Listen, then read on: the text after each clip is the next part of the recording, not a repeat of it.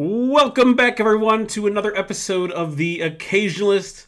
Matt Pagel here, kicking off season eight with Adam Chmielewski. Chema, how you doing, my man? I am doing absolutely fantastic here on this Thursday evening. It's been a long time since we have uh, reconvened for the podcast. So much has gone on. I I don't even know like what kind of opening line to run here. I'm like, sh- how many times have you heard "Running Up That Hill"? Have you seen this? have you seen that? I I just don't even know where to start off here. So I will just say it's good to hear. Good I, to hear. I have you. a good to I be back. Yeah, I have a playlist that is now just Master of Puppets and Running Up That Hill. That's it. I would figure. I would figure as much. And I got to tell you, dude, I watched that episode of Stranger Things, like I'm sure most people have. Um, about a week later, I'm in my car and the song comes on, and I was like, "Oh, this is awesome! Like the song's on the radio now, right?" I was like, "Dude, I was rocking out to this. Like I was loving it and everything." The next time I heard the song, just switched the channel. I think I'm over that. I think I'm over Yeah, already. yeah. I mean, believe like, and it's one of my all-time favorite Metallica songs. Like, legitimately one of my all-time favorite Metallica songs. But I just can't hear it all the time. I like. No. I cannot hear it all the time. And I'm sure whatever, if they had any other song in mind, and I'm sure they did, um, for that scene, had they had any other song in mind, um, be it Metallica or um, I'm trying to think of who else at that at that particular point in time would have been up Eddie Munson's alley, but Metallica for sure. Anthrax, May- maybe, Anthrax, like- maybe something. I would say something from Slayer, probably. yeah, Um, yeah. At that point in time, I would have gotten like if if like they did Slayer Raining Blood, I'm sure I would have gotten sick of hearing. And I'd love. I, I don't know if people know this. I'm a huge metalhead. I love I love Slayer. I would have gotten sick of Raining Blood in two days. Yeah, without a doubt. Like I um I'm not let like Master of Puppets is one of these songs that like no joke I probably only hear a couple times a year anyway, and most like of them are when eight-minute I'm working out. yeah, exactly. And like I um just kind of refuse to jump on this bandwagon. What I'm seeing here is Toto Africa all over again, especially with running up that hill. Mm-hmm. And I just, I, as with the Toto Africa thing, I thought this was over long before it even really started. And this is one of those ones I kind of refuse to perpetuate. They're great songs, but like you are not going to see me obsess about them the way that our, um, the way that Correct. like our pop culture has over the last like six to eight weeks. Cor- correct. That Kate Bush song is totally fine. Like it's a totally fine song. It, it's not like some amazing song. It's totally fine. It just I'll, I'll, I'll since we're doing this uh, apparently we're doing a Stranger Things lead off. Um, I'll give I'll give the Duffer Brothers a lot of credit. The way they use that song in that scene is fucking fantastic. Oh It's God, yeah. really great. like I was sucked into that scene like you would not believe. But the minute that I'm hearing it more than once in my car, I'm good. Yep. I'm okay. yeah, yeah, exactly. Anyway, anyway, maybe we'll get to. Oh no, for uh, you know what, for sure. Um, next month, I'm sure we'll, we'll be talking about um, Stranger Things, at least in some detail. Um, as we'll be talking about the 80s, 1980s next month. That's Um, right. But this month, uh, to kick off our eighth season and get back to our, um, again, eighth question mark season, not really entirely sure at this point. Um, but uh, to get back to where we were in our calendar, uh, for August, we are, this month, we are the occasionalists going beyond borders. And we're going to be talking about mu- music, movies, and TV and everything else media related um, that is not from the United States, and with a with a particular emphasis on non English uh, movie, music, and TV shows. Um, Which is, you know, it's you know, before we even hop into the questions here, it, it I realized like how you know because of Netflix and and just any of the streamers, but especially Netflix with some of their successes, um, like the German show Dark, and obviously like stuff like Squid Game, um, how probably at more time ever, you know, probably now more so than ever ever before any previous time in the pop culture landscape, how much foreign entertainment is really enmeshing itself in Western pop culture. Oh yes, it is fucking putting it in there like a hammer with nails, man. I'm telling you, it is coming and it's coming fast. I think that people, um, to a certain degree, are you know, like experiencing this and actually liking it. I mean, we're getting Squid Game too. I'm, I'm assuming there have been multiple seasons of Dark. I, I, I know the title. I just I haven't watched La- the show. yeah, the, it's it's over now, but it had like four seasons, I think. yeah so like you know people are jumping on this bandwagon and stuff and like it's um it's while sometimes um, I am very, very excited that uh, people are experiencing and broadening their horizons, there are just other times where I really am just like, Squid Game is the craziest thing I've ever fucking seen, dude. And it's like, no, it's not. Like, it's really good. Yeah. Um. However, like, and I, am probably in the. Nope. Sorry about that. My phone oh, was not no, off. Oh, no problem. sorry. Continue. like, I got a notification. So, anyway. Oh, no problem, dude. So like, um, like for me, I'm one of these people that like I actually thought the best part of Squid Game was kind of towards the end after they got through all the competitions, but like because it became like this. Actually, there was a really cool twist, and I kind of liked how the story wrapped up. But it's um, it's once again like with our um, Twitter and the internet reaction to stuff there are just sometimes, as we just discussed with Stranger Things, where I think it is a little bit overblown. But if it means somebody loves it enough to overblow it, I guess that's good because it's just broadening people's horizons. Exactly. Even if you're not, even if you're not into Squid Game, I'm sure that that has at least opened the doors to some other Korean entertainment that you might be into. Um, you know, even if you weren't into um, again Dark, there's maybe there's some other uh, German or Scandinavian show that like might pique your interest. Um, so like it's it is a good uh, you know like I like I really think that um, I really think that stuff like shows like um, Schitt's Creek and Letterkenny have been not that we've ever had like problems getting Canadian entertainment, but the wall is so much thinner now that I don't think people really care that a show they're watching might be from Canada because there's mm-hmm. we've had now multiple examples of great Canadian shows that are basically a part of American pop culture. Right, exactly. And with the way that um, the American pop culture and entertainment machine is grinding out content, and I mean, there's more of it now than there ever has been. And like, I will probably say the same sentence again when I when we revisit this topic another time. Oh, for but, sure. Uh, there is so much of this shit coming out that eventually like american audiences are just going to be fatigued whether it be by format whether it just be style or hell maybe even they're sick and tired of just watching the same setup to punchline kind of joke format that we see on network tv and if um they're going other places and opening their eyes to newer content like like dude i'm like i'm all for it. Like abc can take a hit on a couple of shows and still be okay you know mm-hmm. like I, I feel that some of these netflix shows um, that are from other countries and everything like that like they could use um, they could use some extra eyes on there sure for sure do you which which of our networks um, and not not streamers which of our networks do you think will be the first to have like a really a, a show that leans more towards quote unquote foreign than anything we've ever seen before? Who man, I for some reason I gotta say Fox. Like it seems like Fox would take a gamble on this. I know ABC and Disney. I don't think will. It's just they're too formulaic. Yeah. Um, eventually they will, but I think if we're going first, it's it's Fox. Like this just seems to be something that they would take a take a take a spin it. on. I can see it. Fox definitely, you know, for good or bad, Fox definitely does some things that are different than uh, than NBC or ABC uh, and CBS do.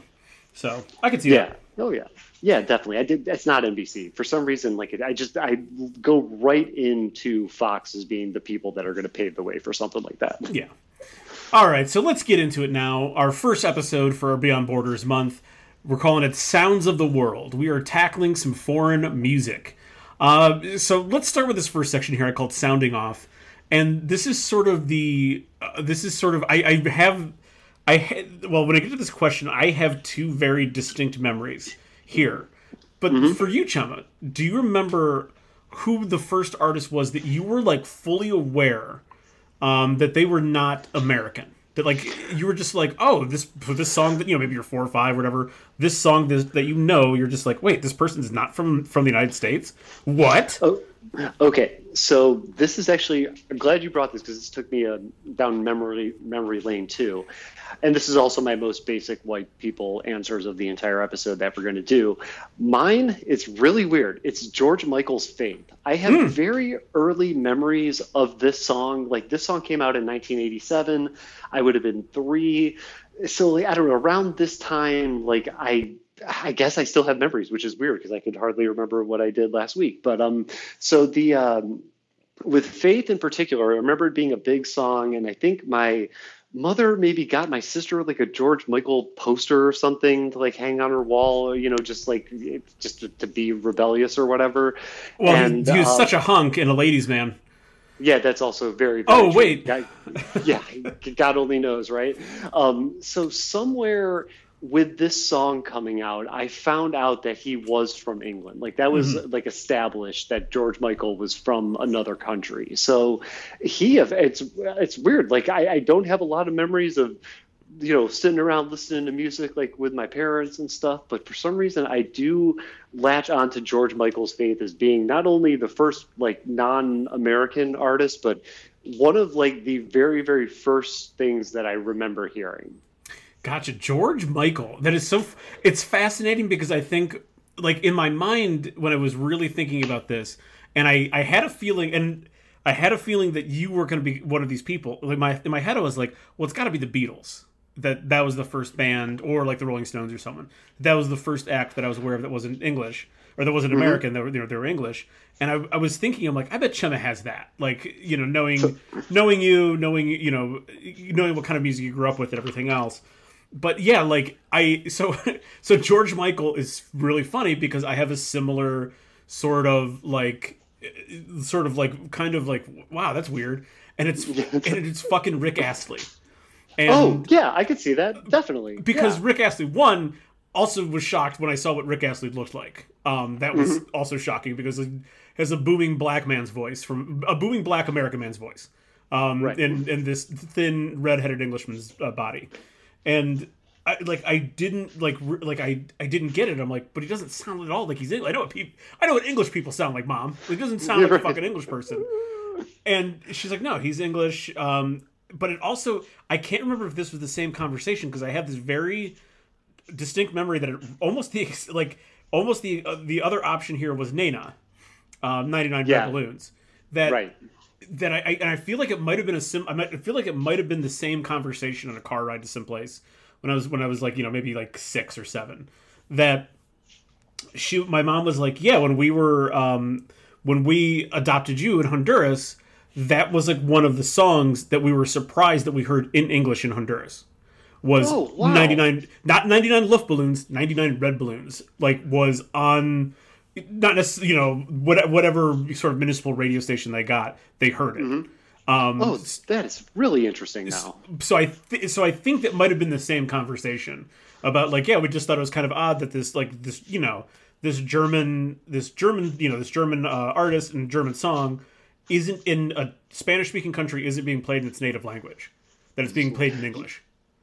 Yeah, no, that is uh, number one. That in itself is very unusual. But for to make that connection to that like specific moment and everything like that in Honduras is it's actually pretty beautiful, man. I'm not gonna lie. Like that is some very that's some heartwarming kind of stuff right there. Well, um, I guess I don't know, but that, but yeah. So so it's either for me, Rick Astley or Nena, and uh, of course for you, George Michael. that's no one that that probably you would have expected.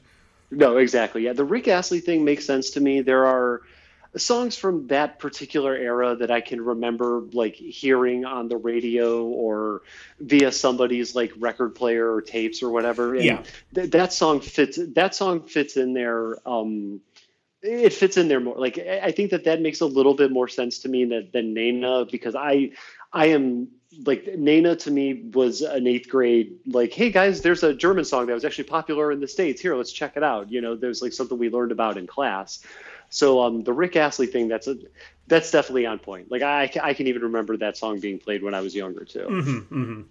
So who was your who was the first non-American artist that you included amongst your favorites?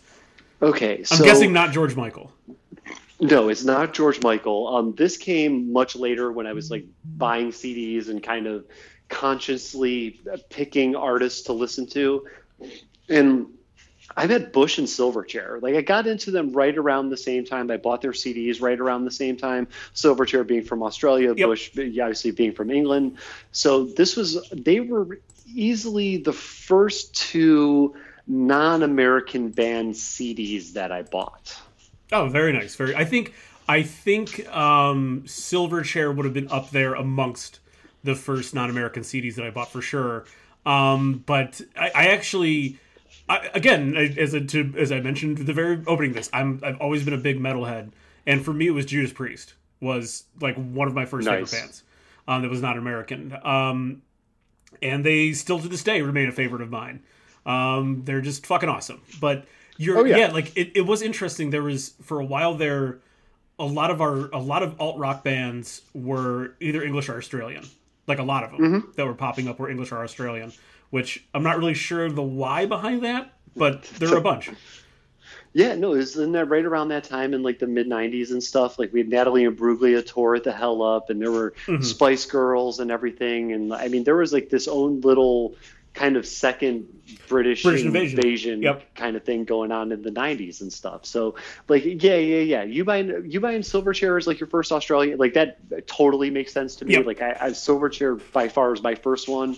Um, the Judas Priest thing also makes sense too. That's right around the time, you know, like um, Judas Priest just be, being around like pretty much our entire duration of life. So you Yeah. could you could have gotten onto them early and just stuck with it. They were playing some, their songs on the radio, so it wasn't Exactly. like one of these d- dark cryptic metal bands that you had to buy a CD to listen to. Exactly. It, it's kind of funny. Um, it, it's kind of funny because they were not like they were amongst the first metal bands that were on the radio, but thinking about sort of like the Stranger Things thing, um, the Metallica thing, like that song would not have been on the radio in 1986. Um, obviously, Eddie had like a tape form or whatever, but like that wouldn't that would it, you know it fits for that character. but like a lot of that metal was not on the radio in the mid 1980s. Oh God, no, not a not a fucking chance. And if it was, it was that like graveyard shift radio DJ and stuff. That's like, hey, by the way, now let's listen to the new Slayer and Metallica here, three o'clock in the morning. Let's do it. You know, All the closest you had at that point was like the glam rock, glam metal. At that point, and Right. that was it. Yeah, exactly. And that stuff was way more radio friendly than anything really Metallica that Right. has put out. So, so why do you think we're getting more and more foreign acts crossing into the American uh, music mainstream? Okay, whew, all right. So here we go. Got some got some ones to list off here. The first one, first and foremost, our country as a whole is getting way more diverse in general. So, so like if we are getting more diverse, it only makes sense that more diverse artists from other countries are catching it big over here too. It just kind of it just kind of makes sense to me, like that these kind of this correlation would run together. Um, I do think that um, on top of our own country diversifying, I think that like a lot of these musical styles from other countries that make it over here are kind of sort of in line with the styles that are popular today. And I, Yeah. I'm not talking about like British alternative rock stuff or whatever. I mean, that that sound never really changes. It just kind of becomes different or whatever. But in terms of like more electronic driven music, it's like it's almost like the rest of the world was kind of like ahead of us in, in certain regards with electronic music. And it, this has been like a, a- an argument and discussion that i've heard about like my entire life. I've kind of read of different like little variations of that sentence. Mm-hmm. But for the most part like the, when the music is electronic the rest of the world is kind of ahead of us. So i think that we're it's like america and this notion of European bands kind of being ahead of us is it's kind of sort of meeting to a certain degree where now we are fans of this music from overseas that we weren't necessarily fans of all that long ago. And it's um it's it's catching up to us. And like of course we've seen obviously we've seen artists branch out um, into America and have crossover success here in America but if we look at like I think if we like really look at it, like Nena's 99 Loof, 99 Loof balloons, 99 red balloons. Yeah, like that song is really great, but it's also like kind of like one of these songs that's relevant to the times of the 80s. There is this whole thing 99 balloons, it's kind of like this gimmicky title. So I could see that song realistically making some success over here. When you look at some of the more like um, Latin invasion style artists, like the music itself, there's just sometimes you really can't go wrong with it. Like it's really it's up tempo, it's very very happy, it's lively, it's in many ways nostalgic of like people's like vacations and things like that, especially when you incorporate like steel drums and various forms of instruments. So like I think that you know things like people like Ricky Martin experience success in America. It, it totally makes sense to me. That style of music, like it just kind of captures this audience, you know, and it, and it offers like a lot to people. Like, hey, be happy, listen to this music, feel joyful. It gives people, you know, it's not upsetting. It's not like fucking Coldplay. So like, um, when you like when you think about like what I just said here, like yeah, like you know, it makes sense for those people to have this breakout success. But what we're seeing more of um, in, in recent times, and even like with Coachella's lineup and some of these festival lineups becoming more diverse, is like you're really seeing the the styles of music that are more, you know, more like um, I guess more like assigned to other cultures, other countries, and like America's appreciation of those kind of music. I think we're like seeing these two planes kind of collide. I gotcha. I gotcha. I like that you took the romantic view of this. Um, I mean, you're not wrong at all. Like, I, you're definitely not wrong, especially with the, as as America gets more as America gets more diverse and um, and, and you know those and more of those um, you know those enclaves, the certain cultural enclaves, like seek more of their own music and seek to then make their own music um, mm-hmm. here in the United States. I mean, you're definitely not wrong at all. But I do think there's a significantly more analytical reason behind it. Um, and it's because of YouTube and social media and how YouTube's algorithms are they are effective. Um, that's all I'll say. They're very yeah. effective algorithms. So if you uh, if you do find yourself listening to BTS, then you're gonna get um, like oh gosh, I'm not even gonna try to drop K-pop boy band names because I'm not uh, half of them are all letters and numbers anyway. Um, so like right. you know you're so like if you're into a couple of BTS songs or whatever, you're gonna get fed another Korean pop act and another Korean pop act, another Korean pop act, and then they're gonna go, you know what? Why don't you why don't you start listening to this pop act that's from you know I don't know fucking Taiwan or something. Like mm-hmm. there is there is a very analytical reason behind behind it. As we sort of get at least as consumers get at least more used to the idea that a Korean boy band can be the most popular band in the world, then it, it, it gives those algorithms a chance to suggest more and expose people to more. And kind of whether or not they actually want it, they're going to be getting that in their YouTube channels, in their social media feeds. It's going to be in front of them everywhere. And then the more those people interact with it, the more likely someone who, you know, whoever's what what are the um one of the fucking nerds that is in fact working for Lollapalooza's um um, you know, booking agencies and everything else is going to go, well, you have to get this unknown Korean boy band because their social engagement has gone up 450% in the last six months. So it would be stupid not to get at the forefront of getting this act in front of American audiences. Um, mm-hmm. So as like this landscape becomes, the media landscape becomes more, um, more tech savvy, more driven by algorithms, more globalized, we are just going to, whether we want it or not, we are going to be given more of it. And there's nothing wrong with it. I'm not saying this is a bad thing. It's just a, a sort of a consequence of the way of the way that that we choose to uh, ingest our music now, which is increasingly you know more less less on the radio and more on streaming services and obviously on stuff like YouTube. Um, those sort of decisions are almost being made for us. So you like BTS? Here come ten more Korean boy bands that, um, and not even just boy bands, just ten more Korean pop acts that, um, whether or not you want them, you're going to be listening to them. Oh yeah, dude, we are um, beholden to the algorithm. That is for fucking sure. Especially if you are just, you know, uh, strolling through YouTube, checking out videos and stuff like that. And you're right. Like you know, and believe me, like music videos today. I'm sure because they are, um, and I mean, not, it's just been, a, I guess, a formula for YouTube music videos all the time to get your attention, to be lavish, to do really, really cool things. I, no joke, I have watched only a handful of music videos i think in the last like little bit of time yeah. um, maybe since we did our music episode and i saw the new Florence and the Machine video when i was at the gym the other day. So like i mean if you're locked on to like what is a really cool fucking video you are just going to be fed more and more of like the same stuff you know the same artists the same style of music and everything. And as more and more people engage with music videos on youtube it only makes sense that the um you know that these algorithms and that these artists from other countries are just going to pop into our feed whether whether we have any say about it or not. Yeah. I mean why do you think mason ramsey was at lollapalooza? Or not lollapalooza oh. Co- coachella right? Coachella. Yeah it's always strictly because of the um, online popularity yep. stuff. Oh yeah you bet. There's there are people in that um, on that lineup and stuff that I had never ever heard of in my entire life. Like this dude, uh, Stromae, S T R O M A E, is this dude from Belgium. Mm-hmm. This guy played like a prime time fucking set in Lollapalooza, I mean, in, at Coachella and stuff, and had a lot of goddamn people there. So uh, for somebody that I have never heard of, Social um, engagement got him there. yeah, that's exactly right, dude. And like, I, I guess I'm just a little more old school in my discoveries of music or whatever. Oh, same Like, here. Same here. I, I we've I think we've talked about this before. I rarely rarely use YouTube for anything other than Right. like movie trailers.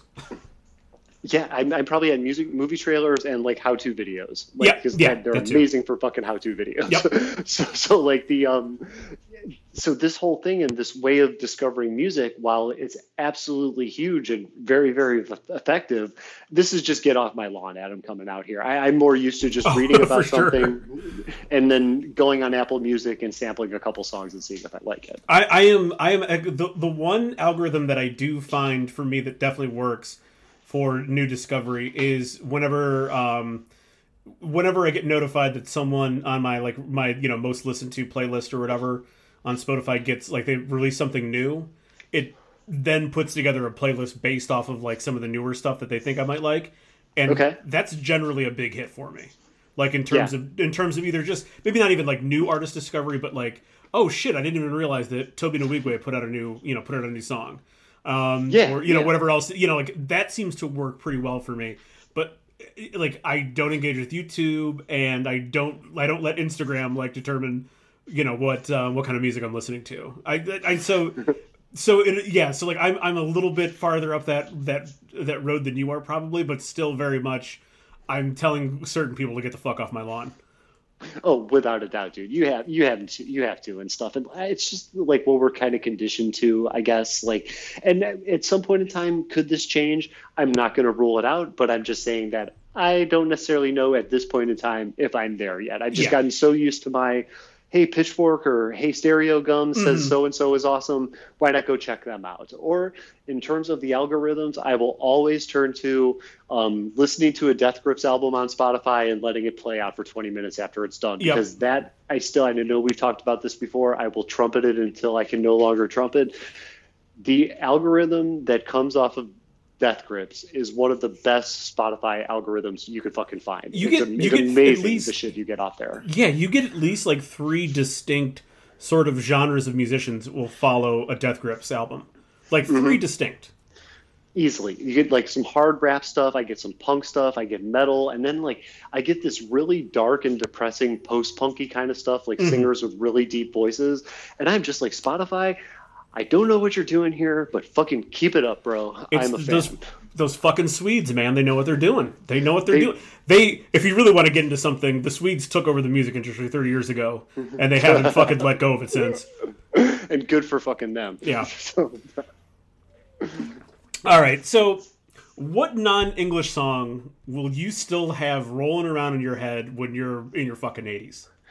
Well, it's been in my head for close to 20 years now, 18 years, and I, there are a few that I could have chose from, but a song that I find myself literally humming or singing or doing a parody of in some way, shape, or form is by the Five Six Seven Eights, the Woohoo song from Kill Bill Volume One. It's the band that's playing in the House of Blue Leaves before the big showdown with the Crazy Eighty Eight and stuff. And it's been in a couple of uh, commercials, like I remember like a car commercial, but uh, just that whole woohoo, woohoo, hoo. I'll be singing that forever, and I'll be making parody songs about that forever. And I, believe me, ever since you sent me the outline, it's been in and out of my head at least twice a day. Gotcha. I'm I'm kind of surprised you went that direction, um, but also not surprised. You really are going to remember that song over the Macarena. The Macarena is all in Spanish. Yeah. Oh yeah, it is. Yeah, honestly, I no, I hadn't heard about it. Like, dude, the yeah, I honestly I would remember that over the Macarena. I the Macarena is like one of these things that um, I know that it was a very very popular song, but since it came equipped with a dance. I view it as like almost like a snap bracelet. Like it's kind of like one of these things that um, is lost in time until somebody else brings it up. I, I, don't really have a lot of conscious awareness of the Macarena because of the gimmicky stuff that's like associated with it. 14 weeks is the number one song in the U.S. I completely believe it. And I now that you mentioned that, I'm going back to that time period in our lives, which would have been like seventh, eighth grade, and you could not escape that goddamn song. It was not ridiculous, ridiculous, and that yeah. and that technically is like the uh, the U.S. release is technically like the remix or whatever. Like the the original Los Del Rio song was from like 1993 or four, I want to say. So okay. it, it did take it did take a couple of years and some gussying up to get to pop in America because it is the the OG Macarena is definitely more aligned with like with what would have been Mexican pop music at the time. Yeah, I gotcha. Yeah, yeah, yeah, dude. I, I understand what you're saying. Yep, that's a that's a really good choice. Um, now that you brought it up, it's I will not be able to stop singing that song for at least a couple days. I, it's already it's already in my head. Guys. You got to do the dance now. That's that's that's the requirement when you hear it. Um, yeah, that's right. Yeah. Um, so let's. Speaking of which, speaking of Mexico, let's move on to noise from our neighbors. Uh, doing a little uh, Mexican uh, Mexican Canadian music talk here. Um, we obviously did a whole episode about like Canadian, you know, movies and TV shows. Didn't I don't think really, other than like some cursory mentions, we didn't really touch on a lot of Canadian music. Um, but I know we did a little bit. Um, so this is our chance here. Um, we're going to talk about our neighbors, obviously, our, our two closest neighbors. And then there's a little section here we'll get to a little shout out for our friends in Puerto Rico too. Um, so Chema, if if there was a worldwide you know version of Eurovision, you know, an all and it's an all time song contest. So the person you can pick, the person or people or groups, whatever you pick, can be dead or alive. Who do you think is representing Mexico and representing Canada in this worldwide all time music contest? Okay, so Canada, I have Leslie Feist, who is a singer. She was in this um, band called Broken Social Scene. She has since branched off as a solo artist. Leslie Feist has won Juno Awards out the ass and is like is a very popular kind of indie rock performer in Canada. Um, her album, The Reminder, which came out in 2007, this is like one of these like seminal indie rock albums, and I had this kind of theory, which I'll just give you the like, you know, kind of the brunt of, is that this album, The Reminder, sparked this whole new kind of wave of female singer songwriters and stuff. And um, I know that there were female singer songwriters and stuff before The Reminder, and there will be. No, there weren't any actually. Not at all, right? no, not, not at all. so like, um, so her the way that the reminder sounds, and especially with this large range of sounds that it encompasses, I've seen a lot of very, very similar um, kind of trends following in its footsteps. And I, I, who knows, we may have would have gotten there without the reminder. I just choose to believe that the reminder was this kind of benchmark album. And if this album didn't come around, we we probably wouldn't have like Phoebe Bridgers. We wouldn't have like artists like that, especially that are as popular as Phoebe Bridgers is. So mm-hmm. I, I, the reminder is um, it's a landmark album. Leslie Feist is one hell of a fucking voice. Even her style, the way she dresses, is totally like an like it almost seems like it influenced like the way that indie female musicians even seem to dress and sort of the way they sound. So um, she by far and away would lead our neighbors to the north in this this competition, and then in um, Mexico, I'm going strictly from a personal preference because I know that there are a lot more successful Mexican recording artists, but on a personal favorite level, this singer named Carla Morrison, who is wonderful, absolutely beautiful voice. Um, we've mentioned her before during our cover songs episode. She does this amazing, all in Spanish cover of the Velvet Underground's Pale Blue Eyes. And I could not be more fan of this fucking song. I could not love this woman's voice any more than I do. So I am going to put Feist and Carla Morrison head to head in this sing off. Interesting, very interesting. Um, Car- yeah, I do remember you mentioning Carla Morrison before. Um, uh, interesting, cho- not a bad choice whatsoever. I think your choice of Feist is very much a fifth or sixth option in Canadian fem- in Canadian female artists, and the fact that you somehow put Celine Dion on the bench, the all-time greatest Canadian female musician ever to exist. Also, French Canadian. We have to include our friends in in uh, in Quebec. Um, you greatly overlooked the influence that Celine Dion has on artists like Feist. And Oh, I bel I if Celine Dion doesn't that. exist, Feist doesn't exist, Shania Twain doesn't exist. Who is in fact my backup for this?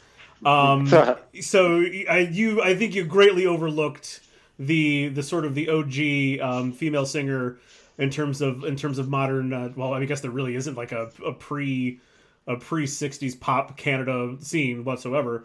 Um, so I, I think you're greatly overlooking her there. But um, Carla Morrison's an excellent choice. Um, so Celine Dion for Canada. Carla Morrison's an excellent choice. Um, she was she. I remember her popping up, but as I was kind of considering some other people um, behind my number one here, um, she was on the list there as well. But my number one from Mexico, you have.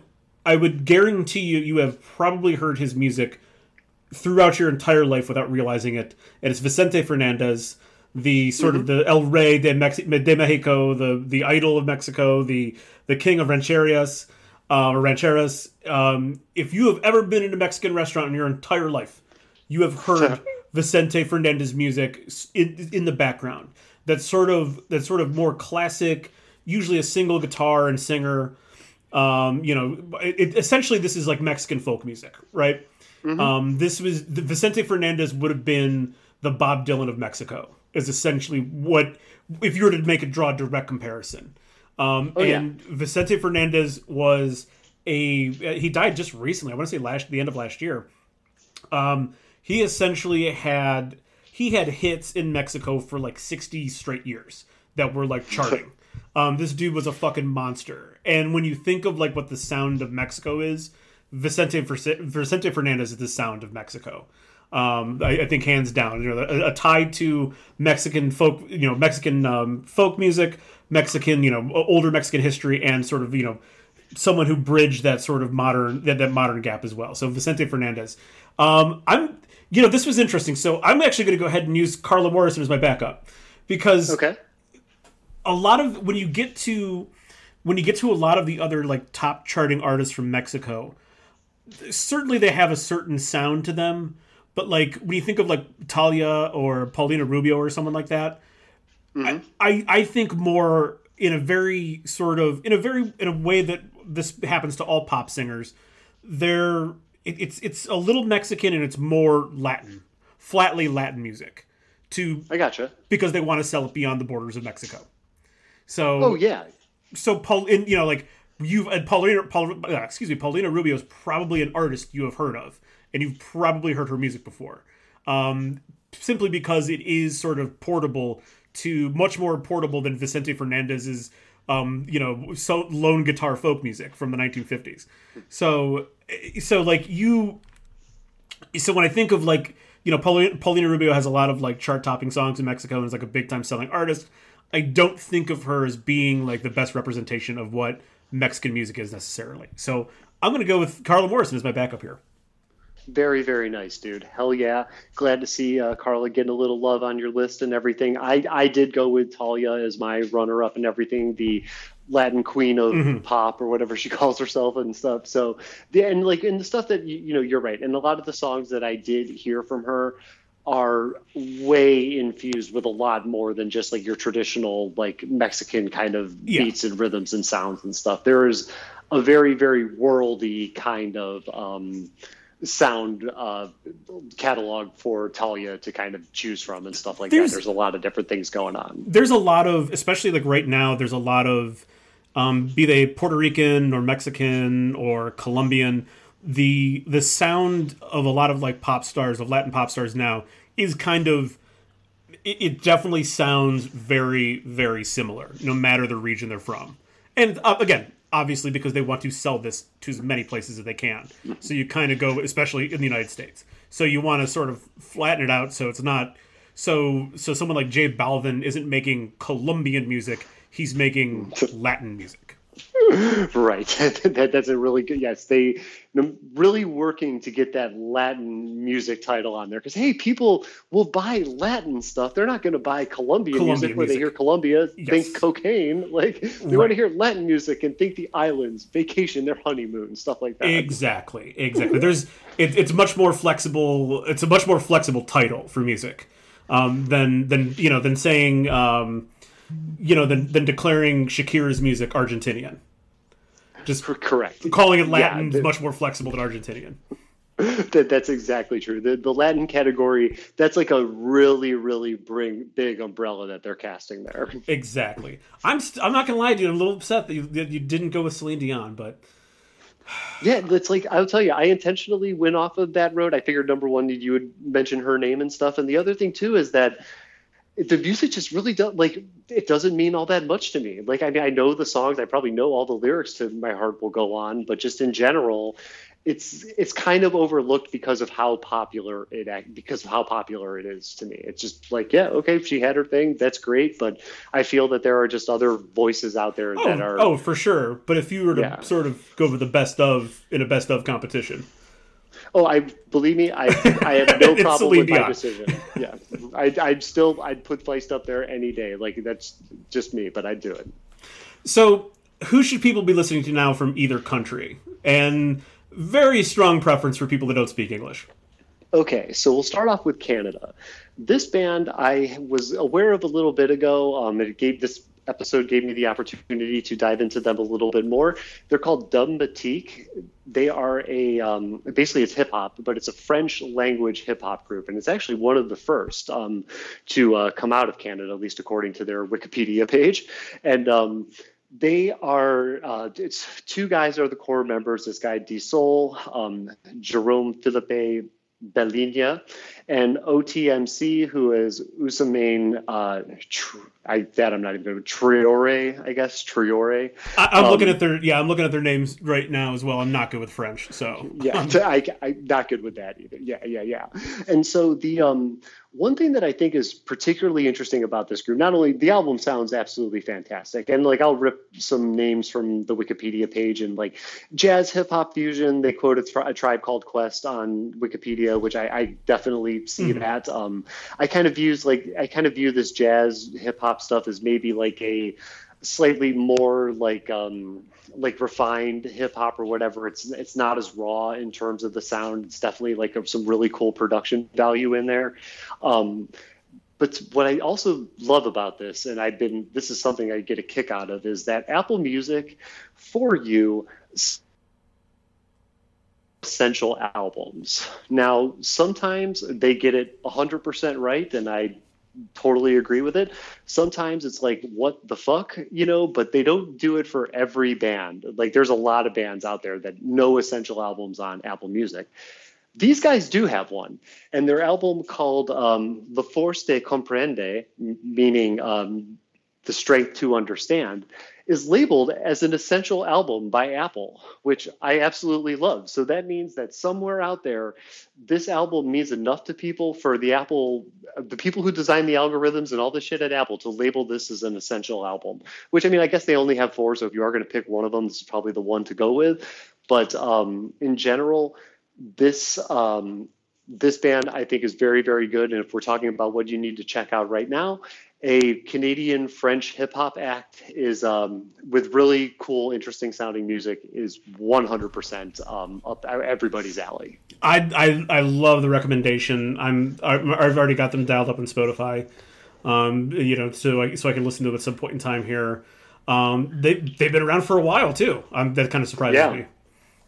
Yeah, that um, I gotta say the length around was something that I was a little bit shocked by myself too. Um, number one because I would have thought I maybe would have heard about them earlier, um, which right. I my just in general this is a rare, fairly recent thing for me, and um, I kind of expected a little bit more material from them too. There's only a handful of albums, and usually if you're around that long, there's a, like a, a pretty impressive discography, you know, like a, a, significant part of the time. But for them to only have four albums, um, it says one of two things. It either says that like you know the, the, the band is just problems you know they're making music and stuff it happens or that the stuff is really really good and so good that they only come out with albums every now and then. So yeah. those are one mm-hmm. one to two those are usually the first two directions i go whenever i see somebody who's been around for a while with a small discography. I wonder i, I wonder if it's also in part because at that point in time the canadian acts were you had a lot more like alt rock acts coming out of canada at that point in time too that they just kind of got not like swallowed, but just almost like passed over. That's easily could have happened if you were to have this album. Um, you know the uh, mean or means to understand the strength to understand if you were to have that come out today, it would be a world of difference. I mean, hip hop in general is bigger today than it's ever been, and it's way bigger than rock is. And sorry, people, but that is just kind of the, the cold, It's stone cold fact of truth. life right there. So, like this album today, they would be headlining Coachella. They would be all over the place um, if this album came out today. And not gonna lie, like the idea that it's a French abstract hip hop group. Um, that is pitchfork that is fresh meat to fucking pitchfork like even as i say that i could just feel like the pitchfork gods that watch over my apartment they're just like drooling Oh, over that. yes. God a Fre- french rappers oh my god whoo! you know unbuttoning a couple buttons on the shirt you know so like that's um this would be something that people would fawn all over Yeah. today like white white hipsters oh my god Oh, you guys big hit in I have Brooklyn. a fucking treat for you Big Yeah, hit in right. Brooklyn, uh, Dubmatique for sure. Yeah. Oh God. Yeah. All right, so how about uh, how about uh, how about from Mexico? Okay. So from Mexico, um, I found a, a really cool fucking punk band. They're called Tijuana No with an exclamation point after no, Mhm. and they have a album called Contra Revolucion Avenue that came out in 1998. Uh, this is like the best band that I can make a comparison is this band called the Voodoo Glow Skulls, which are like I have to throw ska in there because when you go to Voodoo Glow Skulls, it says it mentions ska. When you go to the Tequila No um, or Tijuana No uh, Wikipedia page, it also references ska. And I would say that it's ska more in the sense that there are like trumpets and stuff like that involved.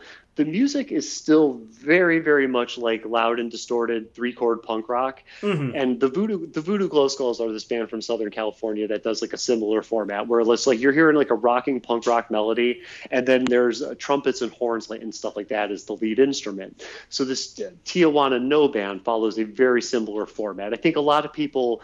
When they hear ska, they either think the Mighty Mighty Boss which is that like high pitched tick kind of ska with that's supplemented by horns, or they think of something that's more in the vein of like dance hall reggae, which is like I think New York street ska, if I'm not mistaken. So like this um ska music that is still very like, but it's slower. There's still horns, but it's not as um it's not as modernized nor as stylized to be popular in the sense that the Mighty Mighty Bosstones Real Big Fish less than Jake's version of ska is. And also on this um, record called Contra Revolucion Avenue from 1998, there is a beautiful cover of the Clash's Spanish Bombs, which is in English. I'd say about 50%, it's about a 50-50 split on the album between um, English and Spanish. And this cover of the Clash's Spanish Bombs is wonderful. Like it, like a Tijuana. No, I'll definitely have to check them out. Um, I, you know, it is really interesting the bands that get kind of like lumped under ska, like just Oh, yeah. because you have a fucking trumpet or a horn, you get your ska. But like, yeah. Anyway, um, I'll definitely have to check them out. How now, when when did they get their start? You said that album was like ninety eight. Yeah, this was in 98, so there's a couple albums before that. So they are 90s to, I think, disbanded in the 2000s or maybe disbanded but still doing like reunion shows, stuff like that. Gotcha, gotcha. Um, like it. So there you go. Tequila No and um, Dubmatique. Chema's choices. Love the selections. Um, I'm gonna. I'll start with Mexico. We'll we'll, we'll, we'll go reverse order here. Uh, I'm gonna start with a um, a producer uh, uh, named Camilo Lara. Um, who goes by the um, you know who goes by the I guess the the stage name the Mexican Institute of Sound um, or a lot of times you'll see his um, his albums uh, just titled like labeled MIS. Um, he's a very very interesting uh, producer because it's it's there's a heavy sort of emphasis on Mexican folk music and how he blends it in with a lot of electronic and a lot of pop music. And he is extraordinarily skillful that he can weave.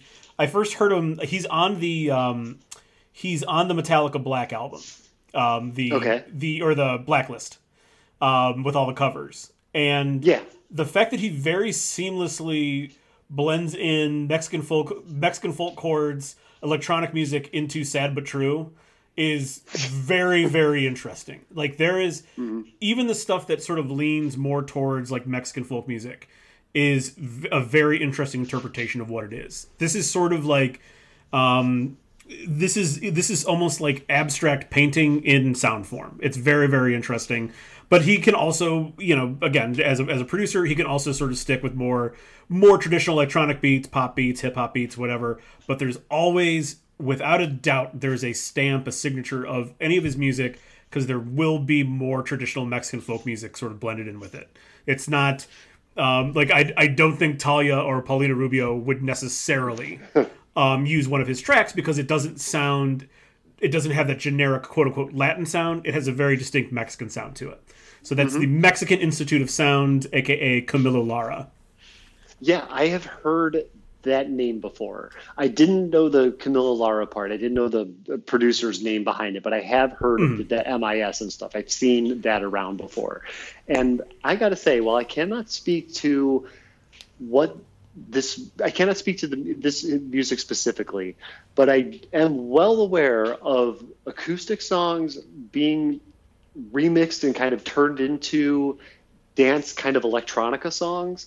And I heard a cover of Neil Young's Harvest Moon that was done by a DJ that I mouth hit the floor. It was so fucking good. So if this is going to be a trend of um, infusing electronica with more folky style guitars or turning folk music more electronic, I'm kind of into this because I've I've listened to some kind of not so good or some on the predictable side of folk and electronic put together and it's just it doesn't really like suit me all that well. But now that i've heard this um, harvest moon cover i'm a little bit more into this um, into this concept that i was before. So this is something i could definitely see myself getting into.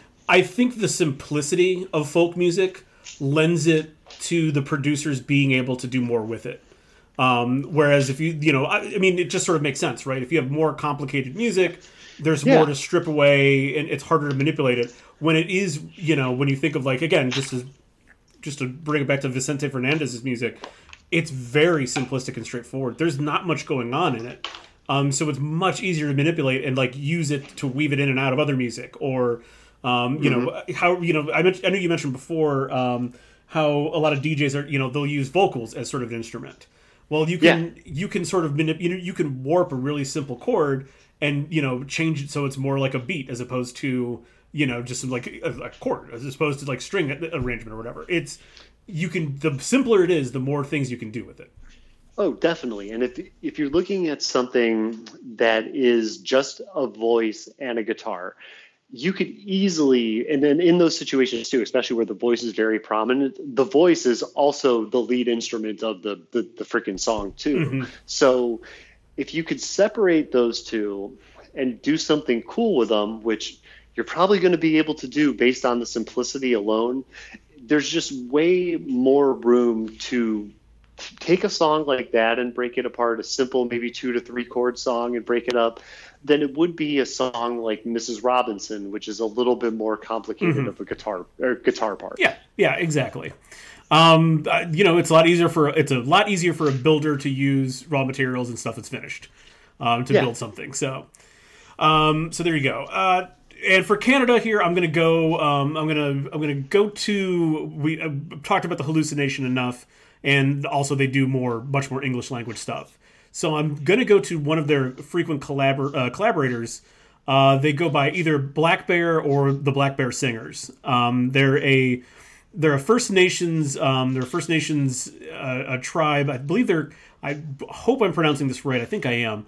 Uh, Atikamekw um, uh, a tribe, and like that's also their language, Atikamekw, and that's like what they they do more traditional tribal music, and it's all in their native tongue. Apparently, if you're they're uh, from uh, Quebec, and apparently if you're in like northern Quebec, you could hear Atikamekw being spoken like a lot of places. It's still um, it's still like a, a pretty thriving language in, in that part of Canada, and so they they do work with the Halluci Nation quite a bit.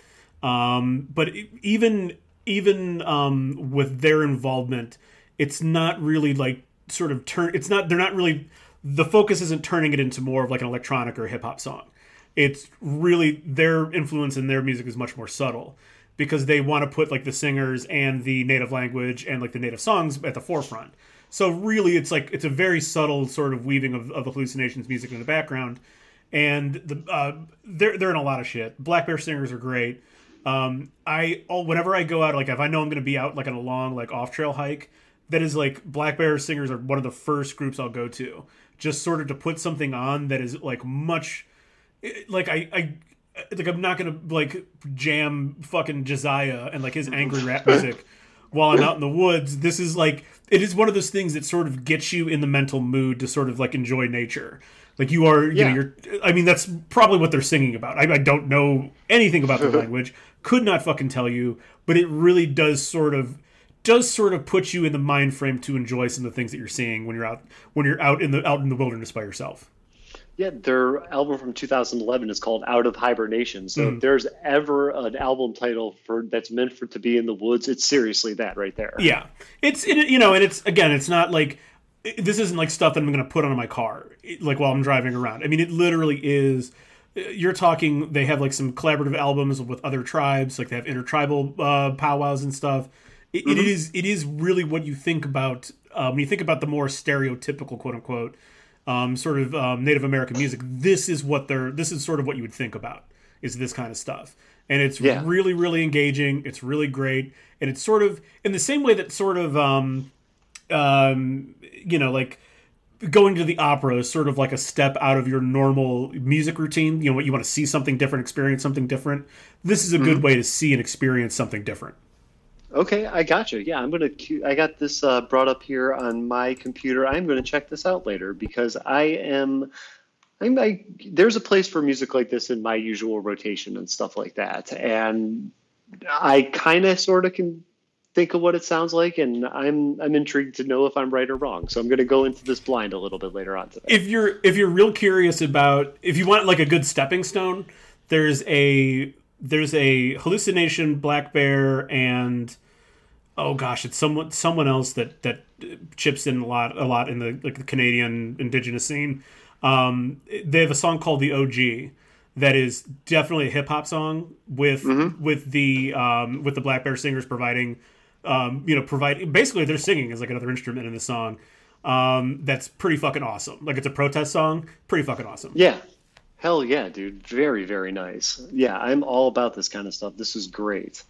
Uh, so let's just give a quick shout out to Puerto Rico. Um, I, I don't know. I, I mean, like they're I, they're a part of the United States, so like it's kind of hard to to like you know call them like a foreign country, obviously, and like because they're a part of the United States, the crossover is so significant.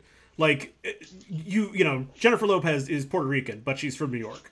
Um, you know what I mean? Like it, it's Right. it's Oh, yeah. difficult to call her like a, a a Puerto Rican artist, but she definitely is a Puerto Rican artist.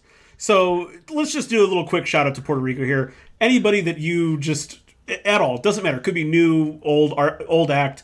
Anyone that you just want to like give a little dap to while we're here.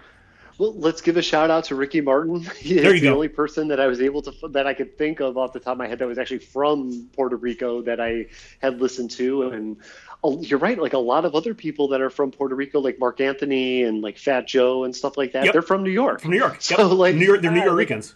Yeah, like I, uh, that's really good. Actually, I never heard that before. That's Mm-hmm. really fucking good. Um, where has that been all my life? Actually, Oh, I've that's that's an old that term. That, that's that goes back to like the '60s, I think. Yeah, I like never. I seriously Yeah. have never heard that before. I just heard that they called Texas Howdy Arabia, and I was like, God, where have you been my whole life? That's pretty Like, funny. That's good stuff. I know. So yeah, like a lot of those, um, a lot of the people that I would immediately go to, they're all from New York and from And the Florida. states and, and Yeah. stuff like that. Yeah, Florida. Pitbull, I think a Pitbull or whatever would be somebody that I would associate with that style of music. And yeah, he's from fucking Florida. So like, uh, it's um, I guess like in terms of like the genre, it's like you know kind of hip hop pop music that's um got a little bit of island flair in the beats and everything like that. So um th- those would be like my my go to list. I, I, it's weird, like I don't know any Puerto Rican punk bands, like any Puerto Rican metal bands. I'm just right in this little niche of this sliver of pop culture from like the late '90s into the 2000s. Yeah, I was when I was doing some research for this particular part. There were a lot of Puerto Rican bands, but like they all had their heyday from like the '60s to like the early '80s, and then from the '80s on is when you get Menudo, which had Ricky Martin in it. Um, mm-hmm. and you that's when like sort of the pop music scene in Puerto Rico takes over, and then obviously in the 90s and 2000s you get reggaeton like splits off from that. But like it really is and has been like that island has been I don't say controlled, but the the the overwhelming favorite musical style has been pop music and reggaeton for like 30 years now. And there's not really a lot of room for anyone else. I'm, I'm sure there's a Puerto Rican punk band out there right now, but we just right. don't know about them. Or they're a Puerto Rican punk band that's from New York. Like they, yeah, that's true. They're not actually from Puerto Rico, so um, right. yeah. So like, but I'm glad you mentioned Fat Joe. I I think a lot of people kind of forget that Fat Joe's from was was from New York, but Puerto Rican. Um, mm-hmm. and I I saw this. It was a really funny video. Um, it's from one of these from one of the baseball accounts that I follow. I think it's Talking Baseball, and it's it, it's um it's this joke that that's been going around for a while about um, especially like especially like youth teams from like Florida and Alabama and stuff when they play in tournaments down in that region. There's always like at least one or two Caribbean teams that plays in those tournaments with them, and we're talking high level youth baseball. And yeah. this little video has like um has um I forget exactly how it starts off, but it's like a team full of like kids. They're supposed to be from like Nebraska or something, and then it's then like there's a big like you know you have like the Chiron or whatever comes up. It's just like, and then Daddy Yankee starts playing, and it's like you know you're in trouble when you hear that music and a six foot two 230 pound dominican 14 year old comes to the plate and it's just like it's just so fucking true like these kids these mm-hmm. the the kids that are especially like in the former slave islands those are like grown men at 15 like they're yeah. large human beings when they're like 14 15 years old and they come up play tournaments in florida and shit and they dwarf these like fucking 14 year old american kids but it was it was just so funny that like that Daddy Yankee song, um, Gasolina, of course, that like mm-hmm. that particular song has stayed relevant for almost twenty years now. Yeah, I'm telling you, that is a surprise, and never was a truer statement made. I would be shitting myself if I saw a uh, a, a, grown man, 14 year old grown man, come up to the plate to any fucking song. And if it's that one, it just kind of, there's like a, a little bit of a juxtaposition between the yeah. terror of that man and the happiness of the song. I know, uh, but Daddy Daddy Yankee still very fun. Uh, fuck, wasn't he on that Despacito song? I wouldn't be surprised. I know that there yeah. were a lot of names on that song. Yeah, yeah. But so like Fat Joe still rules. Daddy Yankee's great. Um, it's it's fun. Don't take a lot of the reggaeton stuff. Don't take it too seriously. It's just fun music. Like there's like it is it is for as you kind of mentioned like talking about like vacation kind of stuff. Reggaeton mm-hmm. is you have a big tiki drink in your hand and you're just fucking having fun. Like that's yeah. reggaeton. Oh yeah, exactly. You don't take that kind of music that seriously and stuff. When it comes to like the reggae stuff you take seriously, it's basically just the protest stuff. Everything else is smoke weed and lay on the beach. Exactly, exactly. All right, so now we're moving on to a section called distant vibration. Uh, distant vibrations, where we're each going to introduce a musical subgenre and its accompanying subculture. And in this case, as Chema and I just found out, we're going to be talking about the same thing.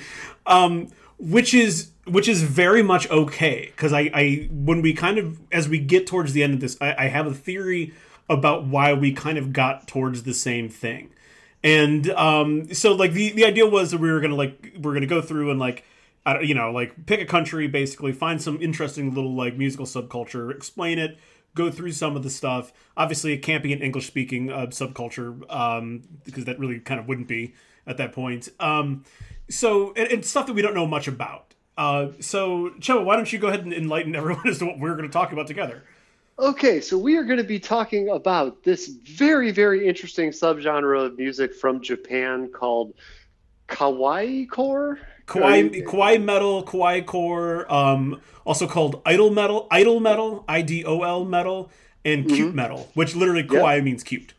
Yes, that's right. Yes, you bet. So Man, um, okay, so let's start off with uh, wow, dude, I'm just like, it's like I'm still so surprised that we went to do the same thing. But I, I have a feeling as we get through this discussion, it might not end up being much a, as big of a surprise as I uh, think and stuff. So, yeah. okay, so idol metal, cute metal, kawaii core, kawaii metal. It's this style of music that blends together elements of heavy metal and J-pop that was pioneered in Japan in the early 2010s.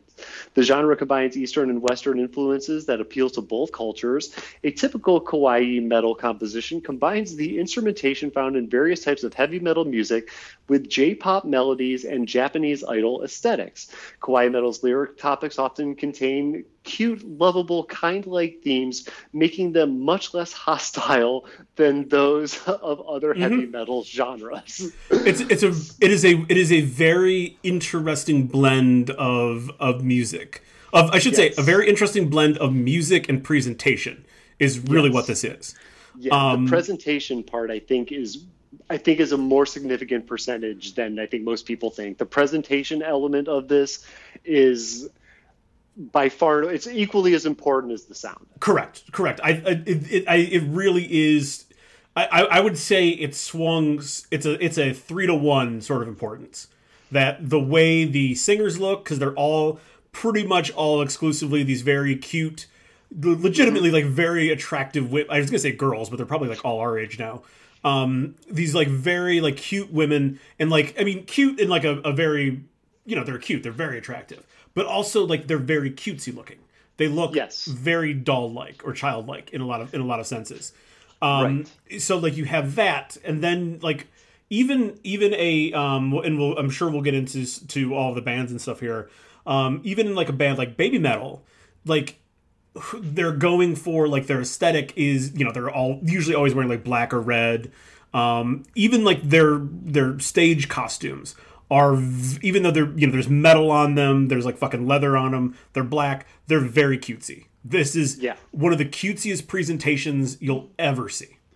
Yeah, it's it's kind of like man, I'm like it's I'm trying to like put this the right way here, but it's it, it kind of looks like just like young girls like up there like singing heavy metal and stuff like that. And mm-hmm. while these are it's full on women and everything like that. These are like people who are of age and stuff. It's just like it kind of speaks to this like fetishization of youth and stuff like that. Uh, th- like yeah, that's that's also just a big Japanese thing. The the yeah. like even the pop acts, these women mm-hmm. look a little too young. Right, you're right, and like I'm glad you put it that way. Like every culture in some way shape or form fetishizes youth i i don't want to like sound like i'm no. it just seems like it's more of a thing in japan is what i'm trying to say it, it's more i think it's um i don't want to say it's more culturally acceptable because like grown men were drooling over britney spears when she was like 16 17 so um right. i mean right. they they sexualized her from the jump but mm-hmm. it's it's sort of like it's sort of like a you know what it is it's it's more like they sort of are infantilizing women is sort of what it is. Infantilizing, yes. Ex- That's yes. sort of the cultural um, attraction to it. They're infantilizing women. That you, you totally got that on the head, man. And like I, I'm going to put this one way too, and that is like if you were to tell me that this comes from Japan, I think this the like I would believe it hundred percent. Like you would tell me that this kind of genre comes from Japan, I'd be like, okay, Matt's right. But if you mm-hmm. were to mm-hmm. say that this came from like like Spain or something, I'd be like, all right, now we got to do some research. Here. Yeah, you know what I'm saying? It's like I don't. It's not as believable from other countries, but like from Japan, I'm just like it makes sense. Like yeah. there's, it, yep, you, you're right. Japan, I don't need to disagree with you. Japan turns out some weird stuff, no doubt about it. Um, right. So, so Chema gave you the the sort of like the textbook definition of it, and I kind of filled in a few gaps there about like sort of like the the importance of the presentation of it. Um, were were you had you like really heard any of this music before, or is this okay. like pretty new to you? This is baby metal, and the concept of kawaii core is new to me. However, okay. it is seeping into other um, other cultures, other countries, and stuff. Not so much in the presentation, but definitely in the music and stuff. And um, I would say that uh, I can't believe I'm going to go this route, but like I just picked up the new Carpenter Brut album, Leather Terror, mm. which is absolutely incredible. My Dude's awesome. God, Dude's really what good. a goddamn record that is. Yeah, and that album kind of has some of these sounds. Now, like mm. I definitely not in the presentation. I mean, the album cover is by far and away the best album cover of the last two years, but like in terms of the sound, it's like very heavy electro poppy sounds. And like when you listen to the new Carpenter Brut album, out of the 14 songs or so that are on it, about six to seven of them have have singers on them, mm-hmm. and it literally sounds like jacked up, amped up kind of pop with like a metal, you know, like metal overtones or whatever. Yeah. Mm-hmm. So um, I'm there's a like a, a comparison that um, do we have like a specific comparison question here? Like um, um okay. not not really, yeah. but I, I, have I have some comparisons that we can kind of that we can okay. kind of get into. So, but continue with your thought here before I jump in. Okay, so like that's um I never that so like I never really heard of this coming from Japan, and I'll get into my compare uh, just my other comparison here. That sure. What kind of made me interested in this? There's this band from Germany called Eskimo Callboy, mm-hmm. and stupidest name in the world. Okay? Oh yes, I, well, but, it, pro- it, probably in in Germany it means something a little bit more, but uh, yeah, certainly if yeah. I was their manager in America, I would not have them name their band. That. Yeah, you're, you're right. It's probably something German that means something awesome and badass, but just here and not so much. And um, this band has got a couple videos online and stuff like that. And uh, my one buddy referred to them as Backstreet Core because it literally sounds like a boy band that's uh, metalized and hmm. metalized to death, I might add, in terms of, especially in terms of the music. Like these songs fucking kick. And um, uh, he sends me every time there's a new video or a new song I know because he sends it to me every single fucking time, and I am incredibly entertained by the, the videos and the music and stuff. So I've been aware of music that's like this, and if the rest of the world is farther ahead of us in terms of music, I'm figuring something like this gets popular in the states maybe not in terms of the infantilization and stuff like that because i can only imagine twitter when something like that would come out. Oh god. Um, but yeah. But something like this is bound to become a major hit in the states sometime in the near future. I just don't know when. But it's good. Like it's like it's like especially with like the, the kind of music and the way that I don't like I, I I am taking Japanese, but I don't like I can't speak it that well. So I'm assuming like the lyrics are like cutesy and you know like stuff like that. But mm-hmm. the music is pretty fucking good. It's not. It's, I mean, it's good. It's, it's pretty not good at all. Yeah, and man, like I am. Um, I guess like this is just like the most Japanese thing. This is the most Japanese thing since Godzilla eating sushi. Like to, to, me, this this just makes the most sense in the world. Um, I'm glad we both discovered this whole thing, especially for the the, the sake of this episode and stuff, because um, I I'm just incredibly intrigued, and it, it makes so much sense. Like it just even the natural evolution of like boy bands and pop stars like Olivia Rodrigo is in, is going more punk and stuff like mm-hmm. that and like has a couple punk songs on her album. Yep. Um, so as pop stars sort of like they have their sound but they kind of like adjacently adapt maybe like a secondary sound of some kind. Um, nobody really has gone with metal. So like I've I'm thinking that at some point in time we're going to see a pop star that uh, makes it famous with a metal song or she's got a hit single and then track number two is metal as shit. So it's coming here for sure. Yeah yeah yeah i got you i think so i'll, I'll start with this idea I'll, I'll, start with one I, with your sort of assertion that this was kind of like inevitable coming out of japan and i 100% agree. Um, mm-hmm. this is this is just something else that they'll try. Um, yeah. and I, I don't want to like you know put japan in the collective they necessarily but in terms of their in terms of their pop culture, in terms of especially their music industry, they are much more I don't think I don't think they have any interest in passing off groups as sort of like these organic things. Like mm-hmm. you know, like it's it's sort of like people kind of like crap down boy bands that were assembled. You know, like right. oh, who cares? Like they're just put together, as if as if a boy band would not put itself would not be put together by like a corporate entity. But Um, right. There's there's just a more romantic story about a band performing together in high school or college or whatever. Um, I don't think they give a shit about that in Japan. So the so the music the music industry the music companies in Japan are more like out front about like fuck we're just gonna try a bunch of weird shit. Let's put weird shit together. Let's try this. Let's try this. Let's just mm-hmm. put it together and see what happens.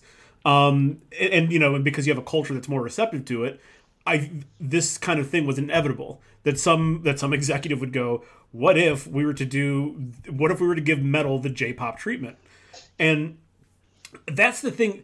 This is where I'll disagree with though. I don't think this is ever going to penetrate the United States in any meaningful way because this is very much engineered for Japan. This mm-hmm. is about as specific as a sort of this is about as specific as this gets for a kind of um, a, a, kind of manufactured um, music genre. It it would be almost like I guess it would be kind of like um, I don't know putting together like a, a bluegrass band. It, you know, like a, a some kind of some kind of company made bluegrass band. It it you know it might take over and become big in the United States. I can't imagine that it penetrates elsewhere. Um, it's just it's just too specific for what they're for what for what it is.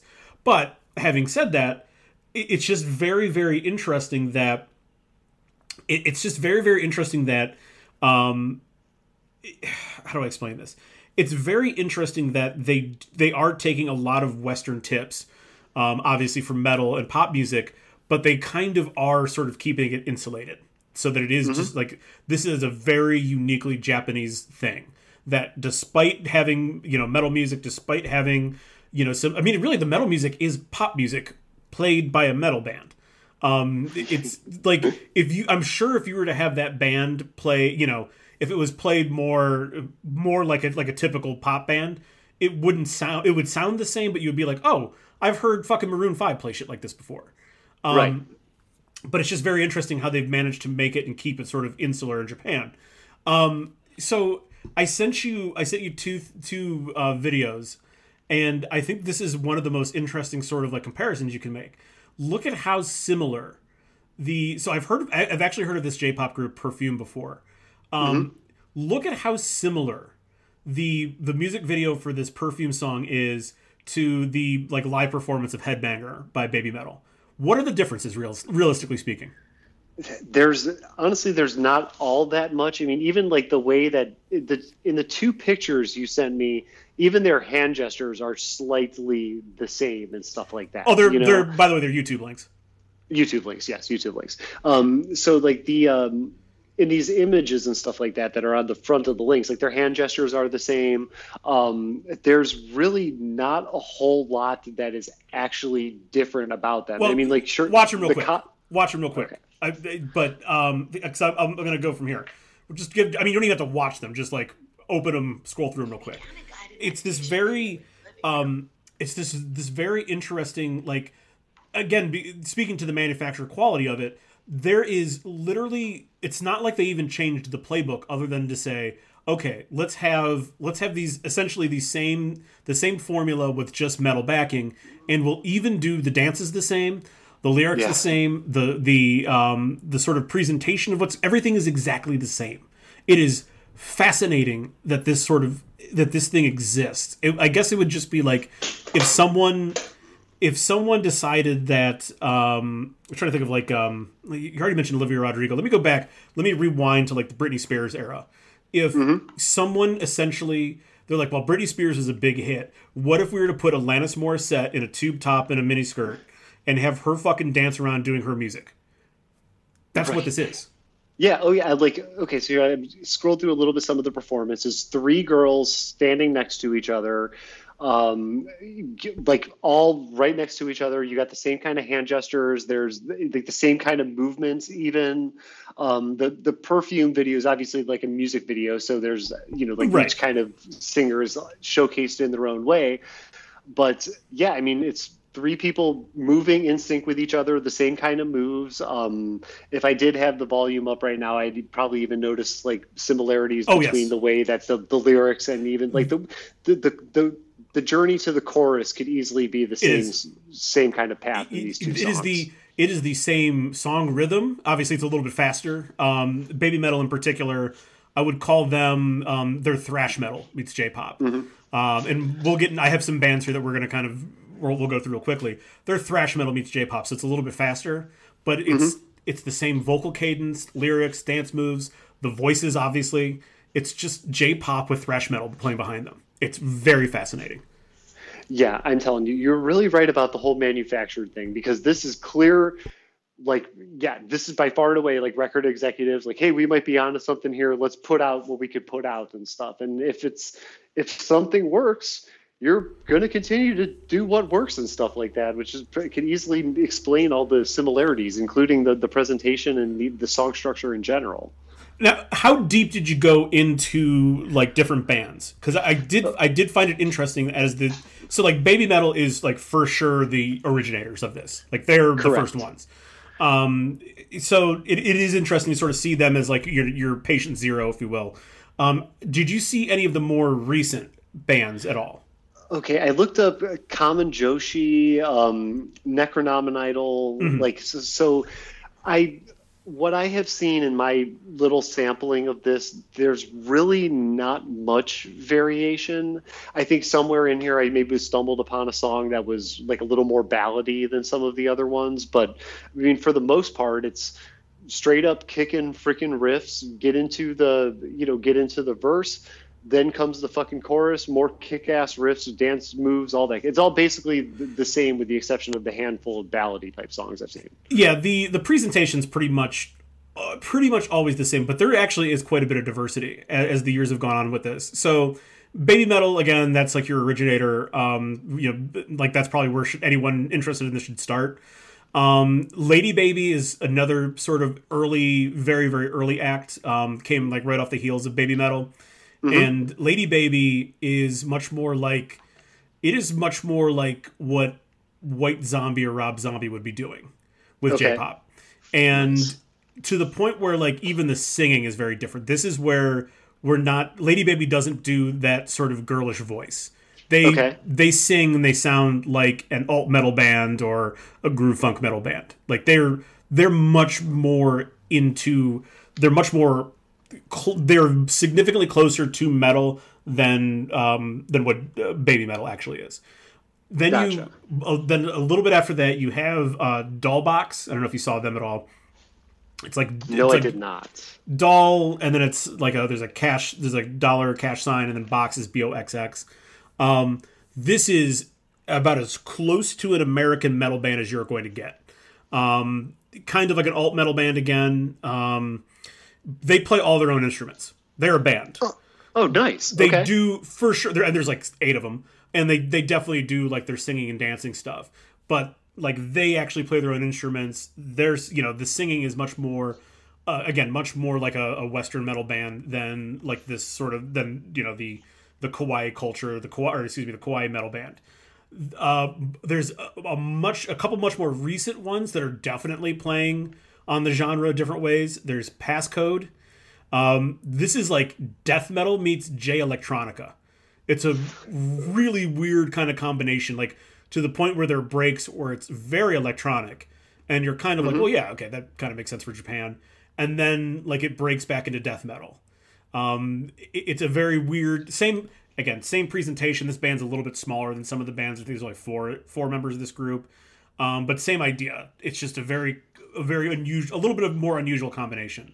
And the one that I, I found that was the most unusual is the name sounds like it's taken from like a from this from an emo band.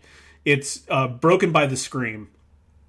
Oh, this is sweet. That is a sweet fucking name. this is death metal meets funk metal meets speed metal meets J-pop meets screamo.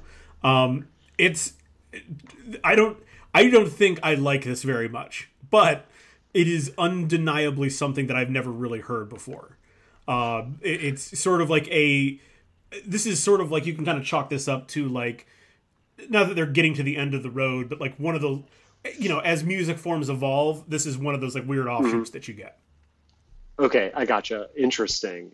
Yeah, the um, I do love that name a whole lot. I'm gonna, I am definitely gonna check out a little bit more of these, but um, I, you know, I can see where you're coming from, especially when it comes to like Broken by the Scream and everything like that. Is like eventually, like you just kind of like do like newer things and stuff, you know. And I mean, this happens with any kind of genre and stuff. And like even if you take punk and everything, like the what punk started as is late in the '60s and '70s to all the different kinds of punk that we have now. Some of them, like, in particularly like some of the emo punk stuff, especially when you get into like the screamo stuff, there's really only like maybe like a handful, and I mean a like a royal wee handful, like mm-hmm. two or three bands that are actually good, while everybody else is just trying to be them.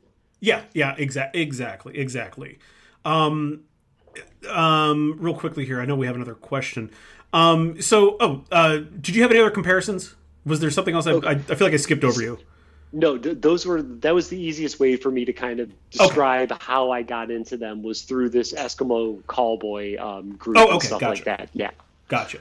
Yeah, so like I so like again, I think this is just a little bit too insular and a little bit too pointed pointed again, a little bit too manufactured for a very particular audience to get wider.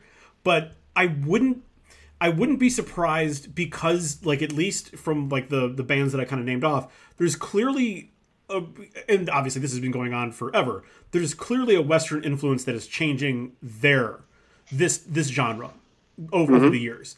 Baby metal is very much far away from what Broken by the Scream is, and it, it doesn't it doesn't surprise me that they're going to be incorporating new stuff in, into their you know because again when you would you know you have like original Coke you got to make Diet Coke you got to make Coke Zero you got to make Coke with fucking lemon and vanilla and other shit in it. Um, mm-hmm. So that's kind of where they are at this phase. Like I don't think I don't think Baby Metal does anything new anymore. And, and like like I don't you know what I mean like I know they're still active yeah. but they're not like producing new music regularly or anything. Um, Lady Baby, I don't think they really do anything new anymore either. It is more like Passcode and Broken by the Scream, or like the newer, the more recent acts that are kind of active. So they are they are going to be looking for the next thing, and I, am just kind of curious. I, I'm I'm gonna keep tabs with this genre because I'm kind of curious as to what it sounds like in five years. Oh, of course. Oh my God, yeah. Like you could okay, like so let's just say like Broken by the Scream is clearly like other musics trying to like puncture and influence the genre and stuff. If we're looking at the timetable uh, from like you know baby metal started in like 2010, um, so like just assuming that uh, Broken by the Scream maybe started like around the same time, maybe so like a years oh, they're, afterwards. They're like um, 2017 or 18, I think.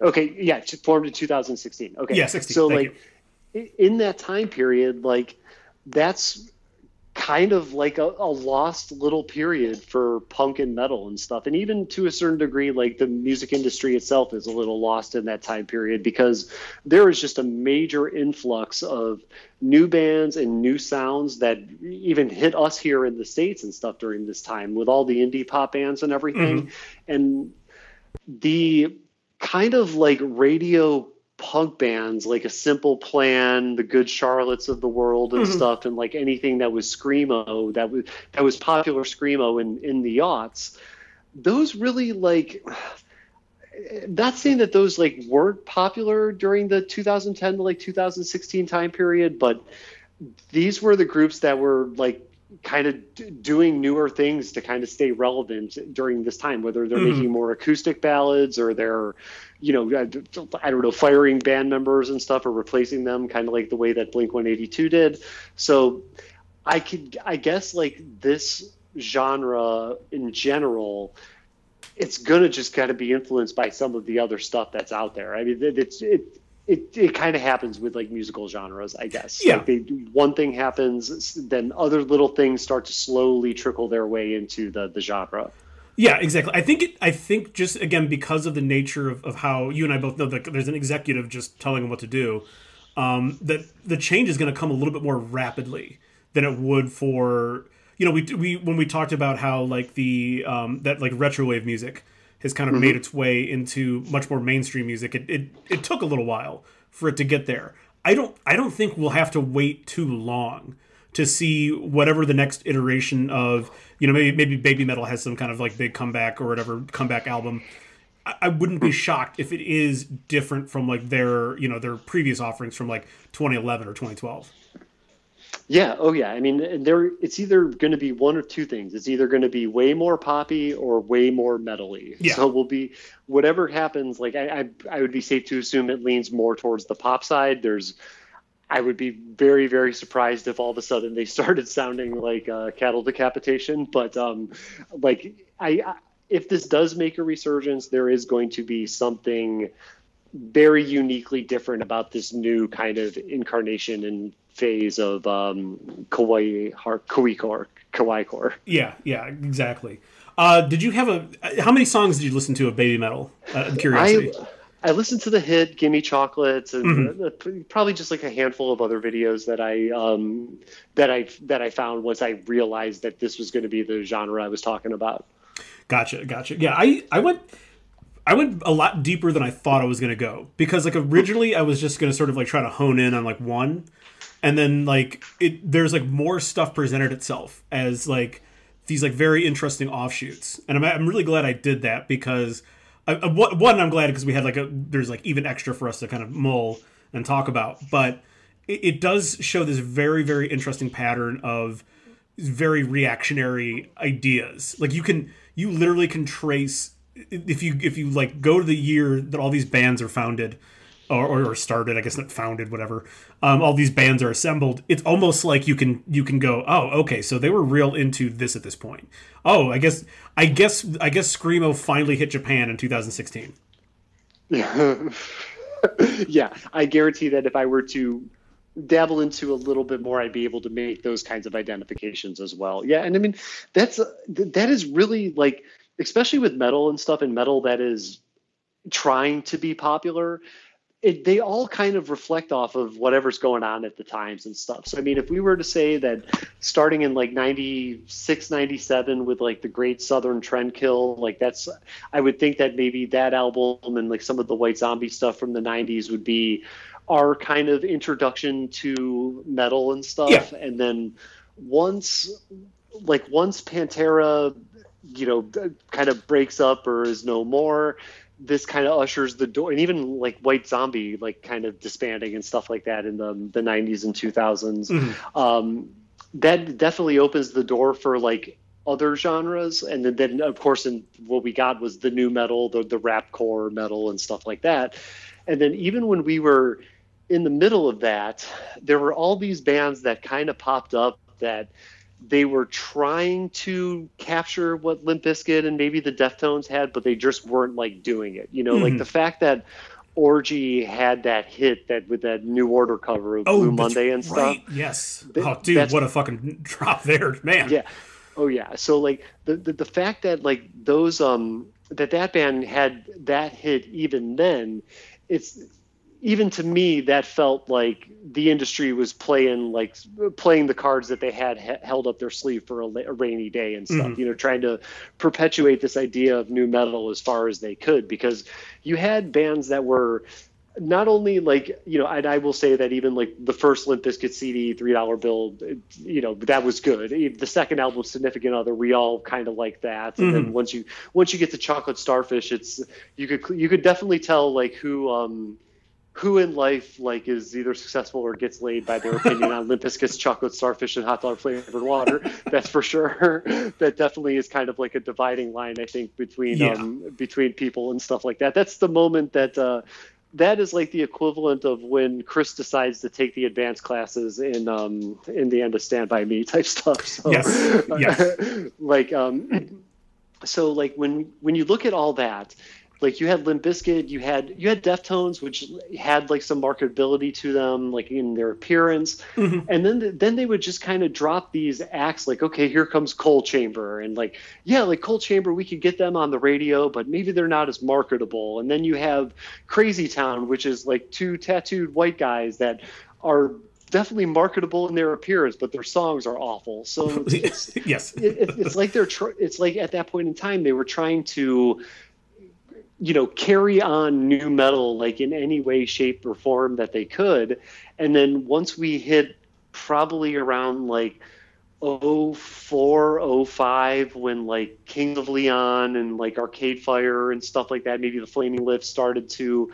have their resurgence of critical acclaim. Yeah. That's when like those kind like if if Nirvana's Nevermind put 80s hair metal in its grave, the indie rock releases between 2004 and 2006 put new metal to death too. Absolutely. The uh, would, would that be like third wave alt rock?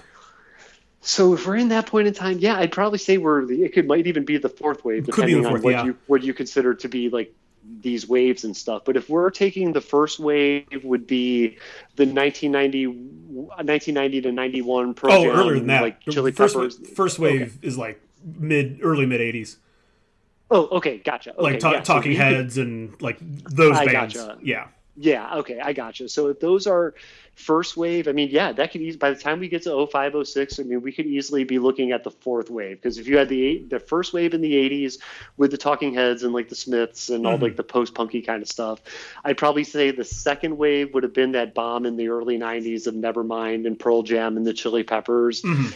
I, I would go out on a limb to say that you could maybe even consider to be a third wave what happened a little bit later in 94 to 96 with the green day smashing pumpkins really taking its Yeah. toll like taking over and then you really like you know there I, I between so if you with 96 being the cutoff on that 97 like is when we start to get lost i don't even really know if i would classify a newer wave in the 97 to 05 era i mean that could be that whole time could easily just be lost and then once we get to 03 04 with the killers and kings of leon that might be like what i would consider the next wave of something Yeah. like the third or fourth wave 97, man. yeah Always going tell- back to it. Always going back to it. I, it's amazing how much everything comes back to that year it really is It's a it's a fucking water line in music culture and pop culture. It's a water line, legitimately. definitely dude definitely All right, so um, so just to sort of wrap up this little uh, this little piece of our, our little presentation on Kawaii Core or Kawaii Metal, whatever you want to call it.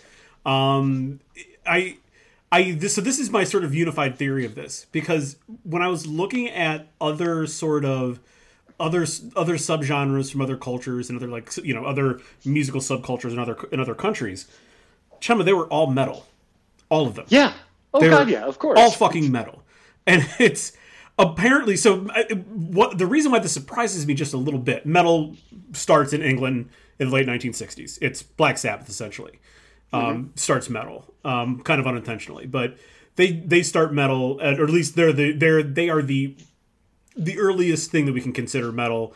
And then probably more like a, a early early to mid 70s in England is where we really get metal taking a much more significant shape and obviously that comes over to over to the United States. Um, and on its way, it also kind of filters into Scandinavia in like the 80s.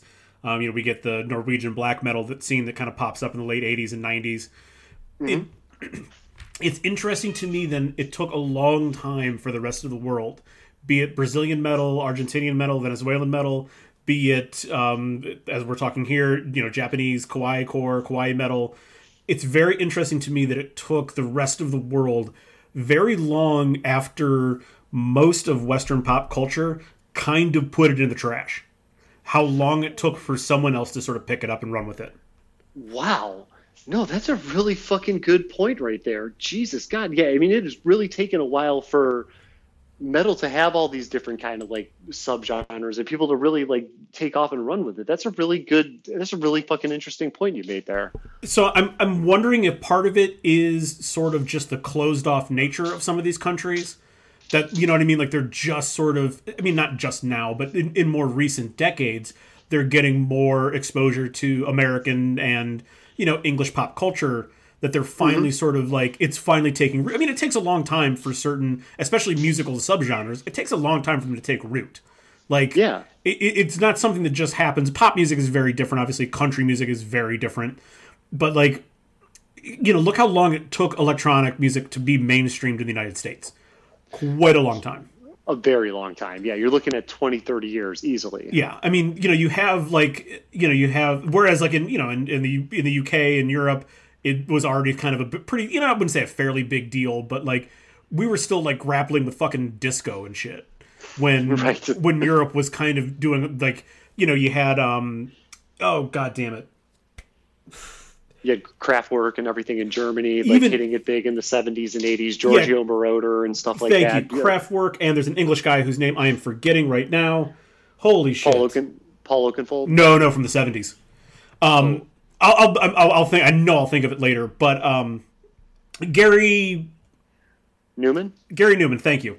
Um, y- you know, like you already had like established sort of early electronic artists in the '70s and '80s, and you know, like house music in Chicago and Detroit had barely been in its infancy, and it took, it still took. a I mean, really, it took.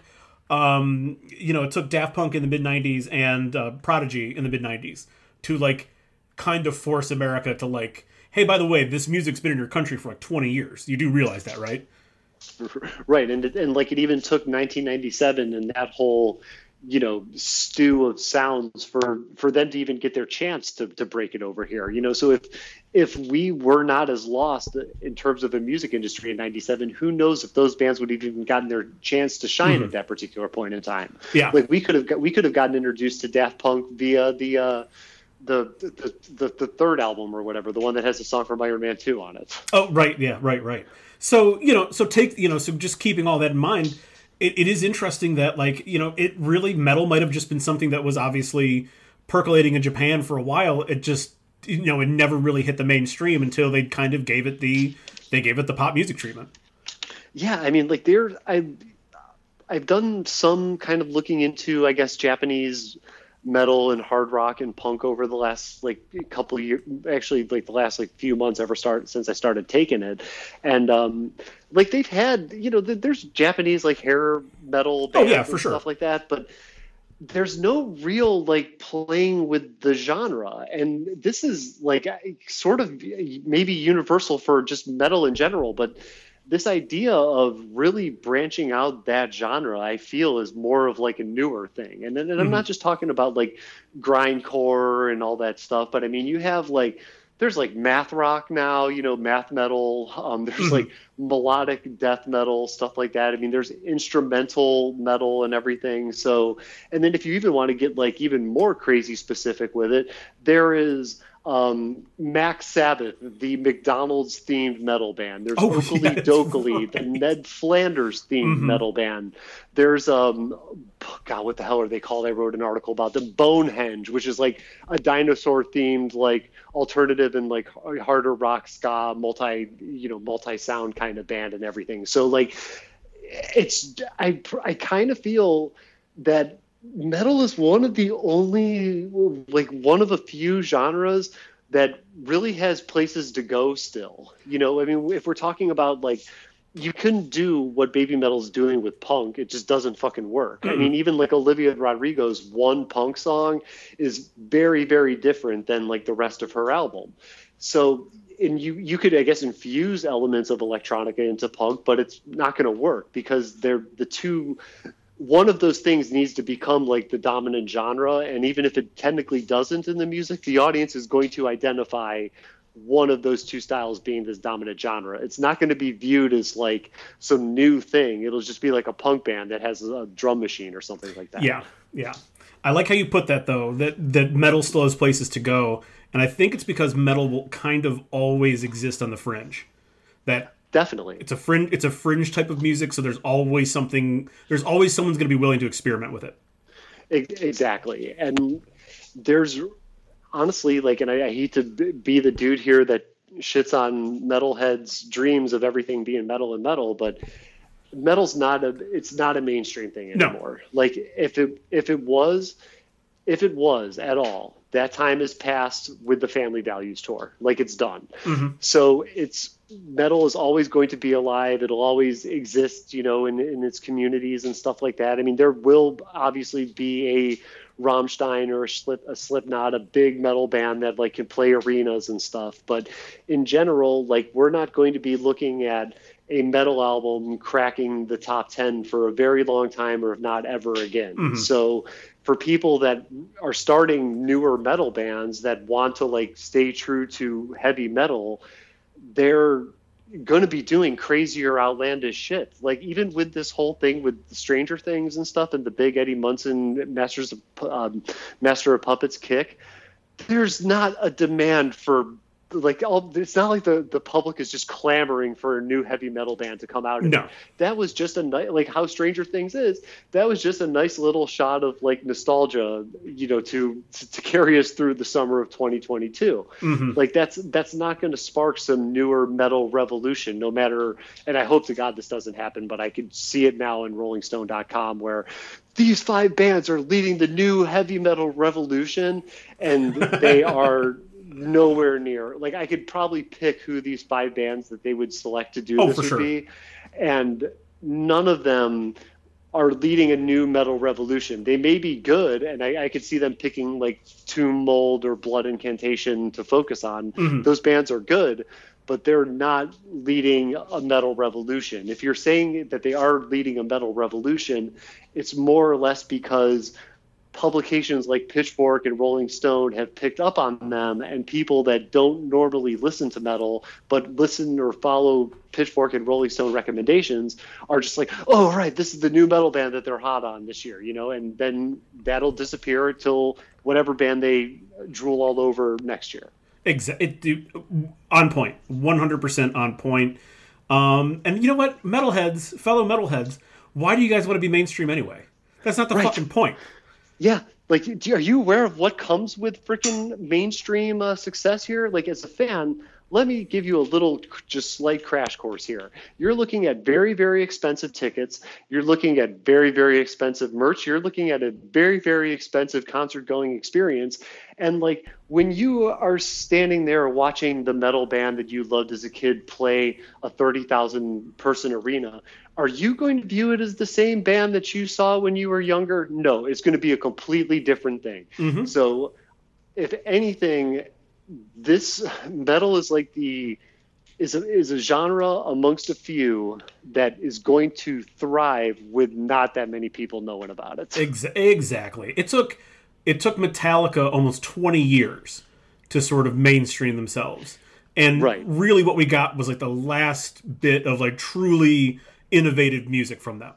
You know, when, when we were younger. That was really the last bit of it by that point in time. Not to say they haven't done good stuff since then. I know we've talked about it before. They've made good songs since then, like for sure.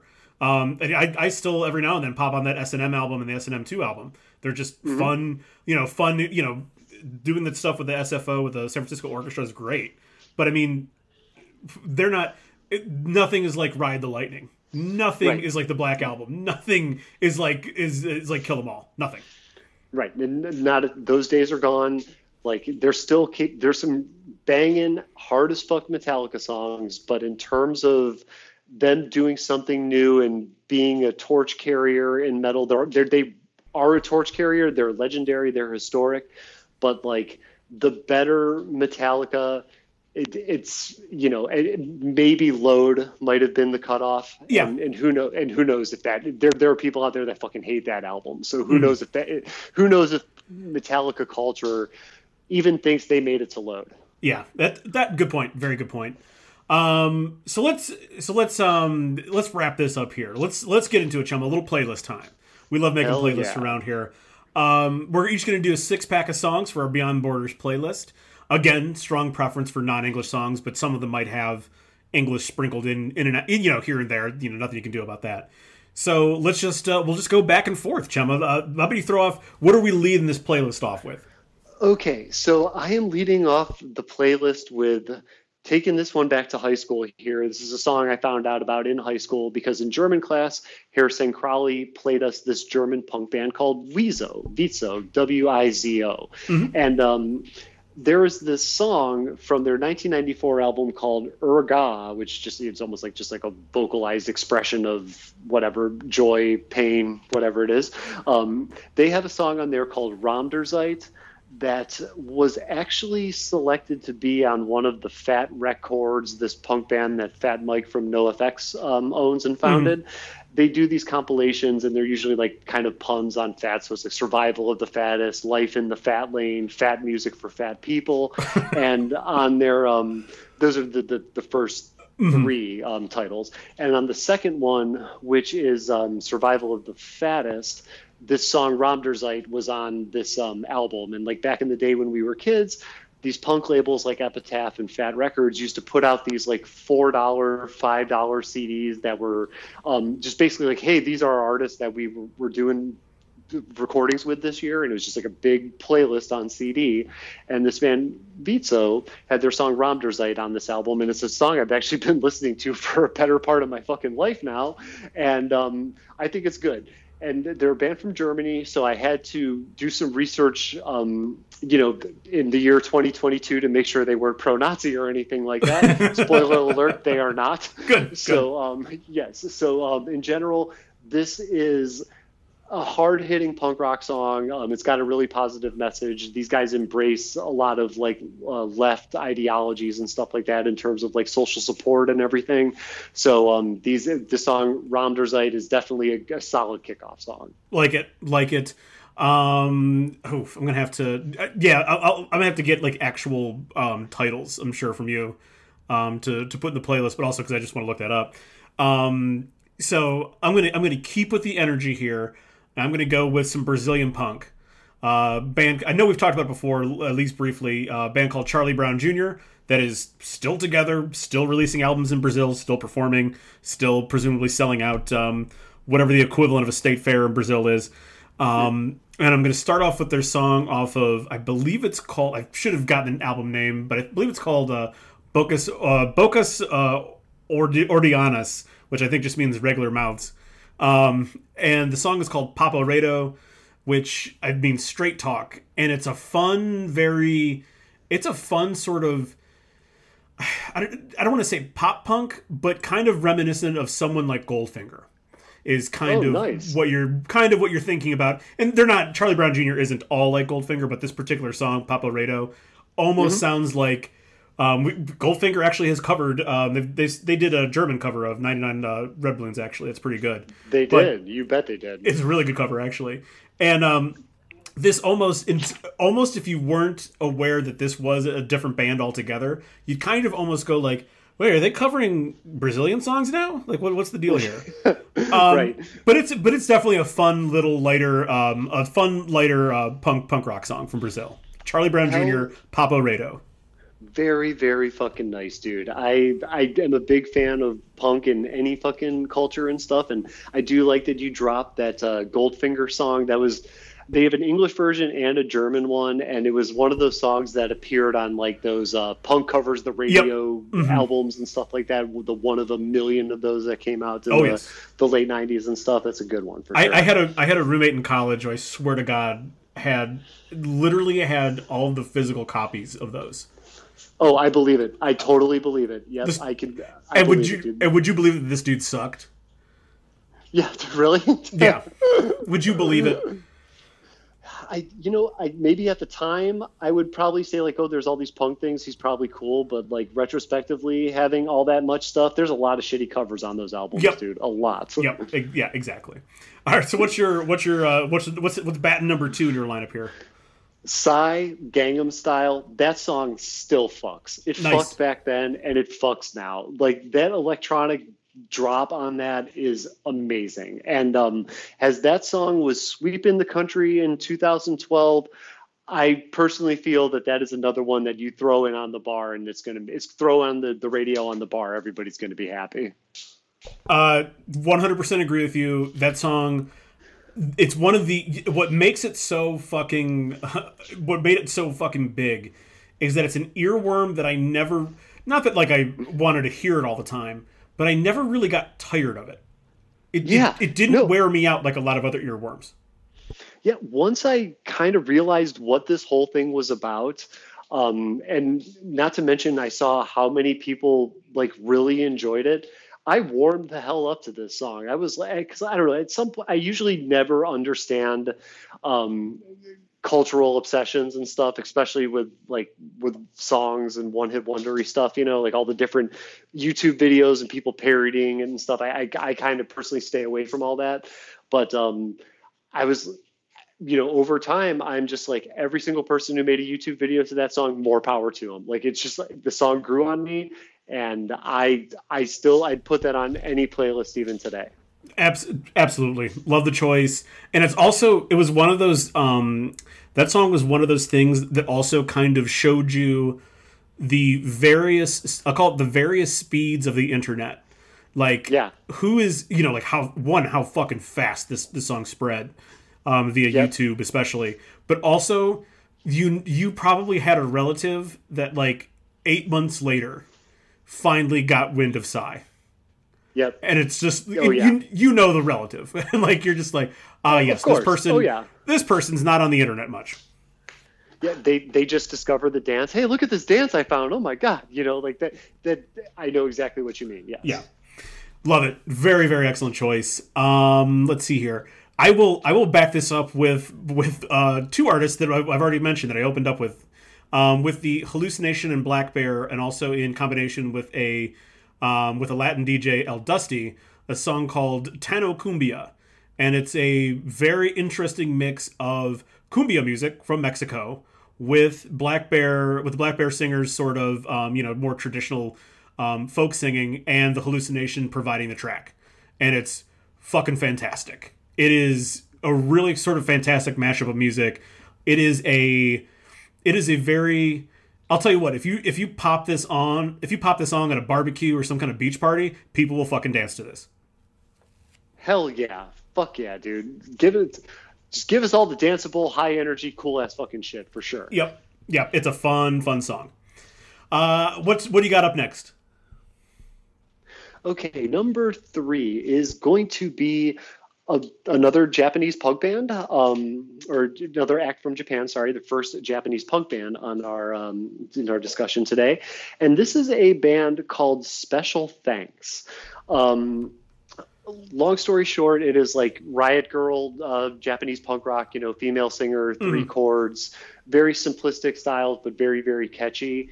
Um, they the song is called "Dreaming" off of the 2020 album called "Sanctuary."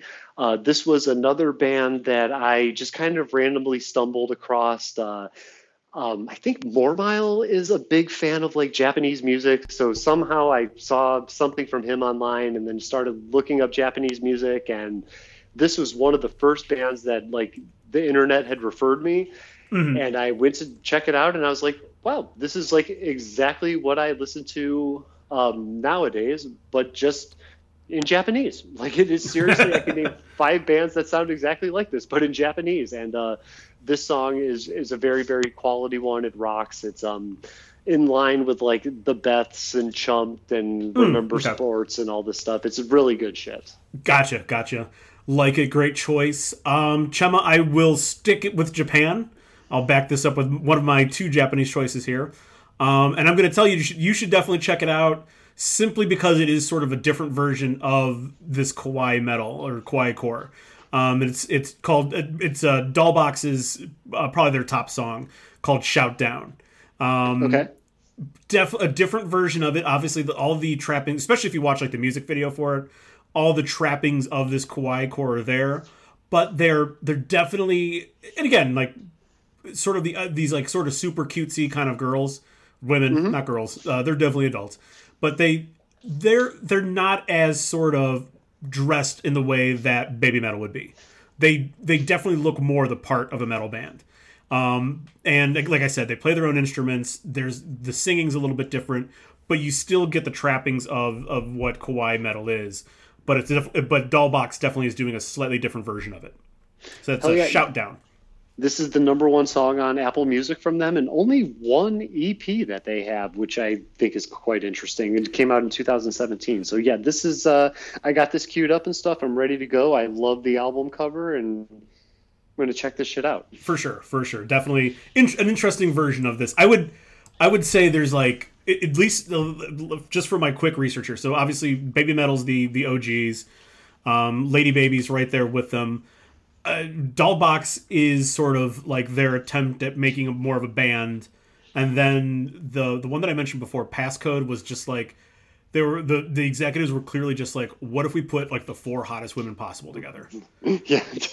they're like they're very good looking. Um it's like it's just sort of like this it's just very interesting to see these very different these very different attempts of this industry to make sort of the you know make it I don't know make their own way in in sort of this weird genre. Anyway, sorry.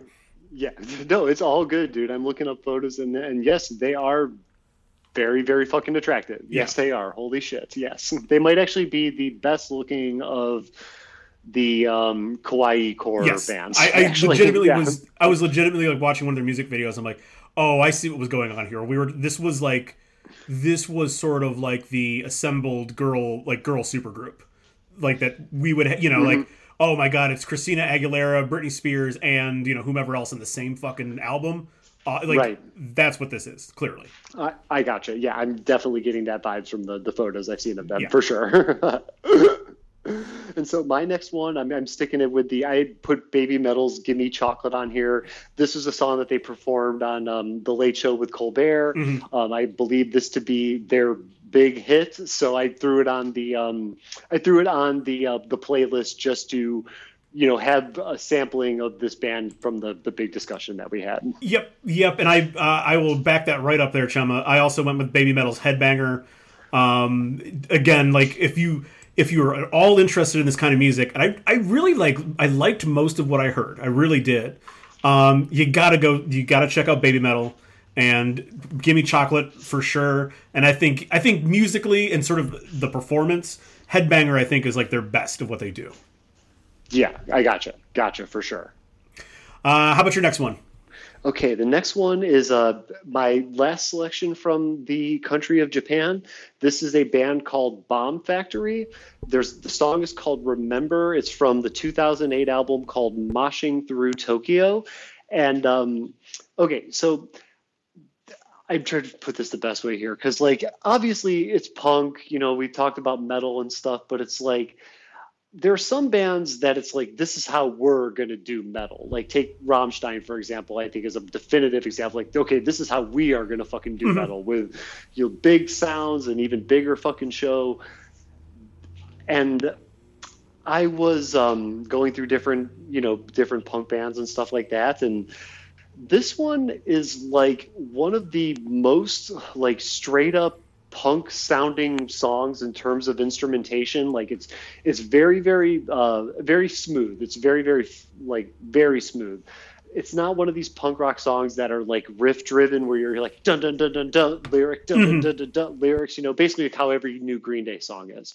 So um this uh this song is just a very very slick smooth sounding one for a, a once again this is a song that could easily be uh, it could easily be an American punk rock sounding song, but it just happens to sound, but it happens to be from Japan, and um, I thought it was a really cool kind of homage to what they, you know, like what punk rock over here in in Britain kind of sounds like, because the rest of the album, I feel, is a little bit more like how. Uh, what punk rock in Japan is supposed to be like, I guess. I gotcha. So it so it's like kind of like it's like a little bit of a different nugget in this album of songs that I believe to be more authentic Japanese punk rock. I gotcha. I gotcha. Yeah, I gotcha. Moshing Through Tokyo is the album. Yes, it is. Love that fucking album title. That is a great album title. Yes. Love that fucking album title. Um, all right, I'm gonna go back to a Brazilian band here, one that we've talked about before and you've heard of. Probably a lot of people have heard of Sepultura. I'm gonna go with one of my favorite songs of theirs, uh, Ratamahatta. Um, it is a. It's also like the video is also peak '90s metal video with very strong Tool vibes. Um, it- it's just a fucking. It's just a fucking great song. It, it is a like a lot of Sepultura songs. It is relentless for about five and a half minutes. It's just an onslaught of metal. I love hmm. Sepultura. I I kind of I kind of I'm kind of like uh, I, I really like I like Sepultura in the '90s, but like they weren't sort of top of top of my list. I'm kind of mad that I wasn't a bigger fan until a little bit later on in life because Sepultura is fucking awesome. So check out Ratamahatta. Yeah, I have been going. So one of my summer projects is to I'm taking music from my iPod and I'm basically putting everything into my Apple Music and mm-hmm. stuff. Like I, there's just ever since they discontinued the iPod and then brought it back and then discontinued it again, I need to have like some type of backup for this massive catalog that I've been that I've accumulated throughout my life. Right. And Sepultura was one of the bands that I had recently added, and it gave me the opportunity to go back on some of their stuffs, even beyond Roots, because Roots was mm-hmm. kind of the um, the album that was advertised in comic books yep. and in magazines back yep. at that time and stuff. It had the really sweet cover and stuff, and that fucking music fucking rocks, dude. like mm-hmm. seriously, it's fucking great, great stuff. And um, I am like, I guess like kind of kicking myself a little bit that I even wasn't more of a fan back then. But I, I, I didn't really get into like metal metal stuff till maybe high school, and then not gonna lie, like even so, in the last like four to five years is when I really, really got back into it. So like, there's a lot of stuff of metal wise that I'm kind of like, rushing to get myself reacquainted with because I just it's kind of been lost mm-hmm. on me over time. Mm-hmm. I just like I just can't believe I missed it because I was like a big Metallica, Judas Priest, Zombie, um, Pantera fan, and like I mm-hmm. zero idea how I really missed Sepultura. Yeah, I like I I only found out about them via the album and the advertisements and comics, and they had a song on one of the X Games soundtracks, like back yep. when ESPN was releasing those soundtracks, and like the, the song was fucking incredible. It was badass. And I think they, they got another song in like the Crow 2 soundtrack, I think, if I'm not mistaken.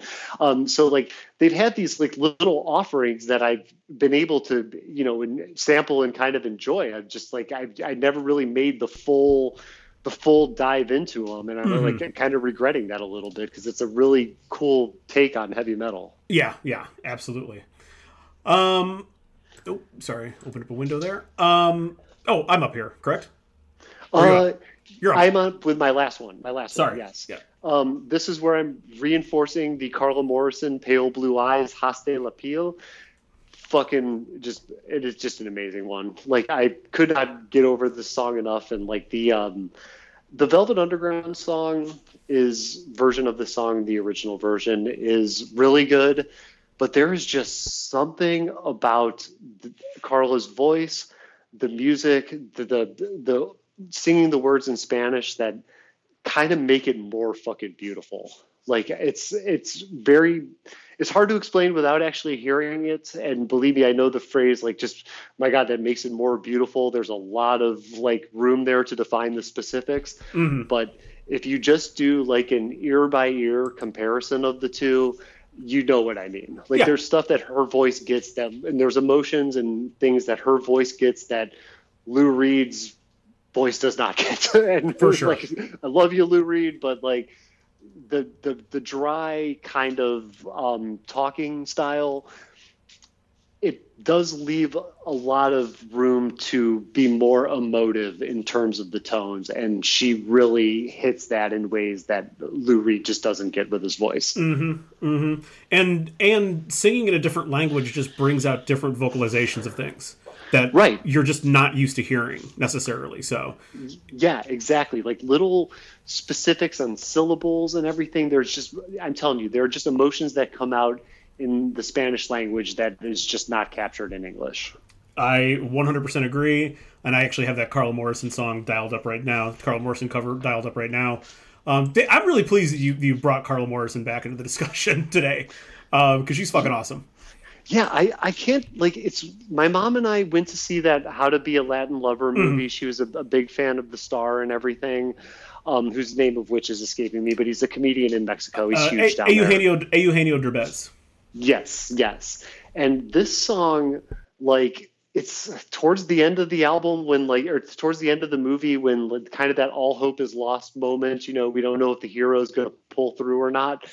And it works so well in the movies. It's like even just thinking about it, I'm kind of transported back to a movie theater with my mom when I'm able to like mm-hmm. hear this song for the first time. It's just like it's one of those things that you hear it and it sticks with you. And if you're like a Velvet Underground fan, like as I am, it seems to stick with you even more just because of being so familiar with the original. Yeah, for sure, for sure, absolutely. It's, it's kind of the not the same thing, but the I understand exactly what you're saying. The same kind of vibes that. Uh, you get with like um, the um, uh, oh god damn it one we've talked about the Trey Songz cover of um, the uh, the Bowie Trey the, the Bowie Trey Songz Life on cover. Mars Life on Mars Life on Mars that's yeah. like because I love that Bowie song so much and the cover is so uniquely uniquely gorgeous in the way that Trey Songz does it. It does sort of like bring out. It's just it's a very emotional cover, and you know, Yeah. Very emotional cover gives you certain gives you sort of like a, a, a certain memory of that original song too. Yeah, I know exactly what you mean. Definitely. Fuck yeah, dude. All right, I'm gonna I'm gonna round this out with uh, with my angry Russian rapper Oxxxymiron, um, who is uh, at least last I heard um, he did a. I know he's done some shows in Russia recently, and I I think he's he's donated quite a bit of money to the Ukraine cause to the various Ukraine cause causes.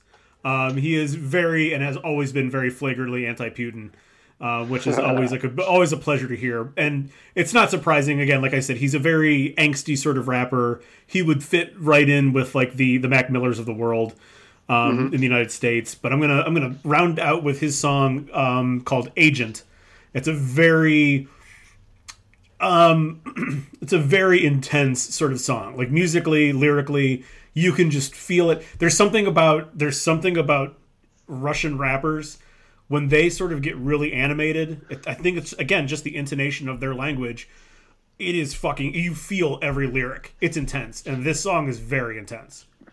Yeah, I listened to the other one, that Russian road rage song that you had recommended and stuff, and like you could feel this stuff. Like it makes me wonder if this guy is going to be um, free for much longer, Yeah, knowing yeah. this his stance. But um, like yeah, you could really feel that shit. And like with um, countries that are like Russia, where there it's just a constant slew of things to be pissed off about. I guess much like here in America, and you couple it with that that accent and the language itself, you could feel some of that shit, dude. Like when you're anything um, that is Russian, and like whether it be the latest, the the more boring parts of the most recent uh, season of Stranger Things, or even going back to maybe some of the '80s like action movies and stuff, you could always feel Russian rage. Oh yes, oh yes. They are. They have. They have been a. It, it, it's just so funny. They have been a pop culture villain for us since well, since the cold, since before the Cold War. Um, it's been about sixty years as a pop culture villain for us. So and and Putin, thanks for continuing that cult, for continuing that legacy of making Russian people the fucking enemy of the West. Yeah, I mean, what are we going to do if we ever broker peace with that country? I mean, like, I mean, sure, we'll just go on hating somebody else. You know, I mean, we probably have a long list of. Oh, we got the whole Middle on- East to go through, Chema. Yeah, that's right. Yeah, and we can go through those countries individually. I mean, we can take, we can make another hundred years out of the Middle Yep. East. Absolutely. yeah, I just man, it, there's sometimes where like. I, I kind of understand like you know the us versus Russia kind of rivalry, and then there are times where it's just like, man, we are just like so much better off. Like why are, why is this even like a thought? And then go figure, like Putin shows up and they're evil and everything all over again. Yep, yep. Just the boy. The, the I feel like there's a whole quote about history and people not remembering it and repeating it. Um, and Yeah, I think so too. You're right. in fact, I think a lot of it happened in that country. Um, but whatever. Um, thanks, Putin. All right. Um, any any final thoughts here before we wrap up this uh, this first episode of our Beyond Borders month? I have nothing else farther to add. I'm very surprised, but after having the conversation, I'm not so surprised that we both landed on uh, on Kawaii Core. But um, I, I swear to God, that was a great fucking conversation about that. Like I, um, I'm very happy that we went and picked the same thing. Um, I, it just was way more rich for conversation had we Yeah. picked two different things. You Yeah. know. I just it, it it was just so funny because I didn't like halfway through like research. I'm like, I'm just like so the the sort of the three things that I was kind of hovering over. I'm like, they're all fucking metal or metal adjacent. They're like, and, it, and it's sort of like a, a twist or a play on like what a metal band would be. All of them, and I, I was just like, we're gonna have the same thing. Like there's this like we're gonna end Yeah. up with the same thing or something very very close. So I, I'm so I'm not shocked. Um, you're right. I'm glad that we sort of like focus on the same thing so we could have the the more um, the more like robust discussion. And yeah, I like I, I I'm really um I'm not gonna say that like baby Babymetal or anyone like is gonna be like a regular on like my playlists, but I was like really pleased that I got to go through a lot of this music. It was actually pretty solid. Oh yeah, definitely. Like as I continue my Japanese lessons and everything like that, I'm sure I'm going to be revisiting the music more and stuff. And I'm actually kind, I'm like kind of excited to do it. Like I, I, I started taking Japanese. Like Jess got Duolingo. She had like an extra space, you know, like hey, take a free Duolingo because mm-hmm. I'm on a family plan type thing. And uh, I've had like kind of like a lot of fun, you know, learning a little bit more about Japanese culture and stuff. And like I, I can't wait to go over there and buy humans out of vending machines and not smoke weed and stuff. I mean, it's uh, we're we're gonna make a trip over there sometime in the next like five years or so. We're just you know we got the wedding, so it's not like whether when you're planning a wedding, it's not like you're planning a lot of vacations in the future. Pretty much every nope. dollar that your uh, expendable dollar you have is going towards the, the the planning of the wedding but um, in general, that's something that um, like I've just kind of developed an interest in. Like I, am about halfway through all the Showa Showa era Godzilla movies and stuff. I got mm-hmm. the big box set and stuff. I've been I spent 140 dollars on this cool, awesome Godzilla box set, only so HBO can put all of the movies that are in that box set on the streaming service yep. like a couple months later. like so, um, but I've had a lot of fun going through that, and like I, I'm going to be learning more about the music and stuff, and hopefully at some point in time when I'm knowledgeable enough in the language, I might be able to sing along with it. But as of right now, I can I. They say like I'm far along in Duolingo. I personally don't feel it, but I mean, I could I could say some phrases and stuff, but I'm just not singing along with the music yet. Yeah, yeah, that's I I feel like that's sort of a um singing in a different language like more you know more so than just repeating lyrics that you know you know what i mean like i right. can i can mouth along to an Oxxxymiron song. I have zero idea what the fuck i'm saying like no right. clue what i'm saying but i can make the same sounds.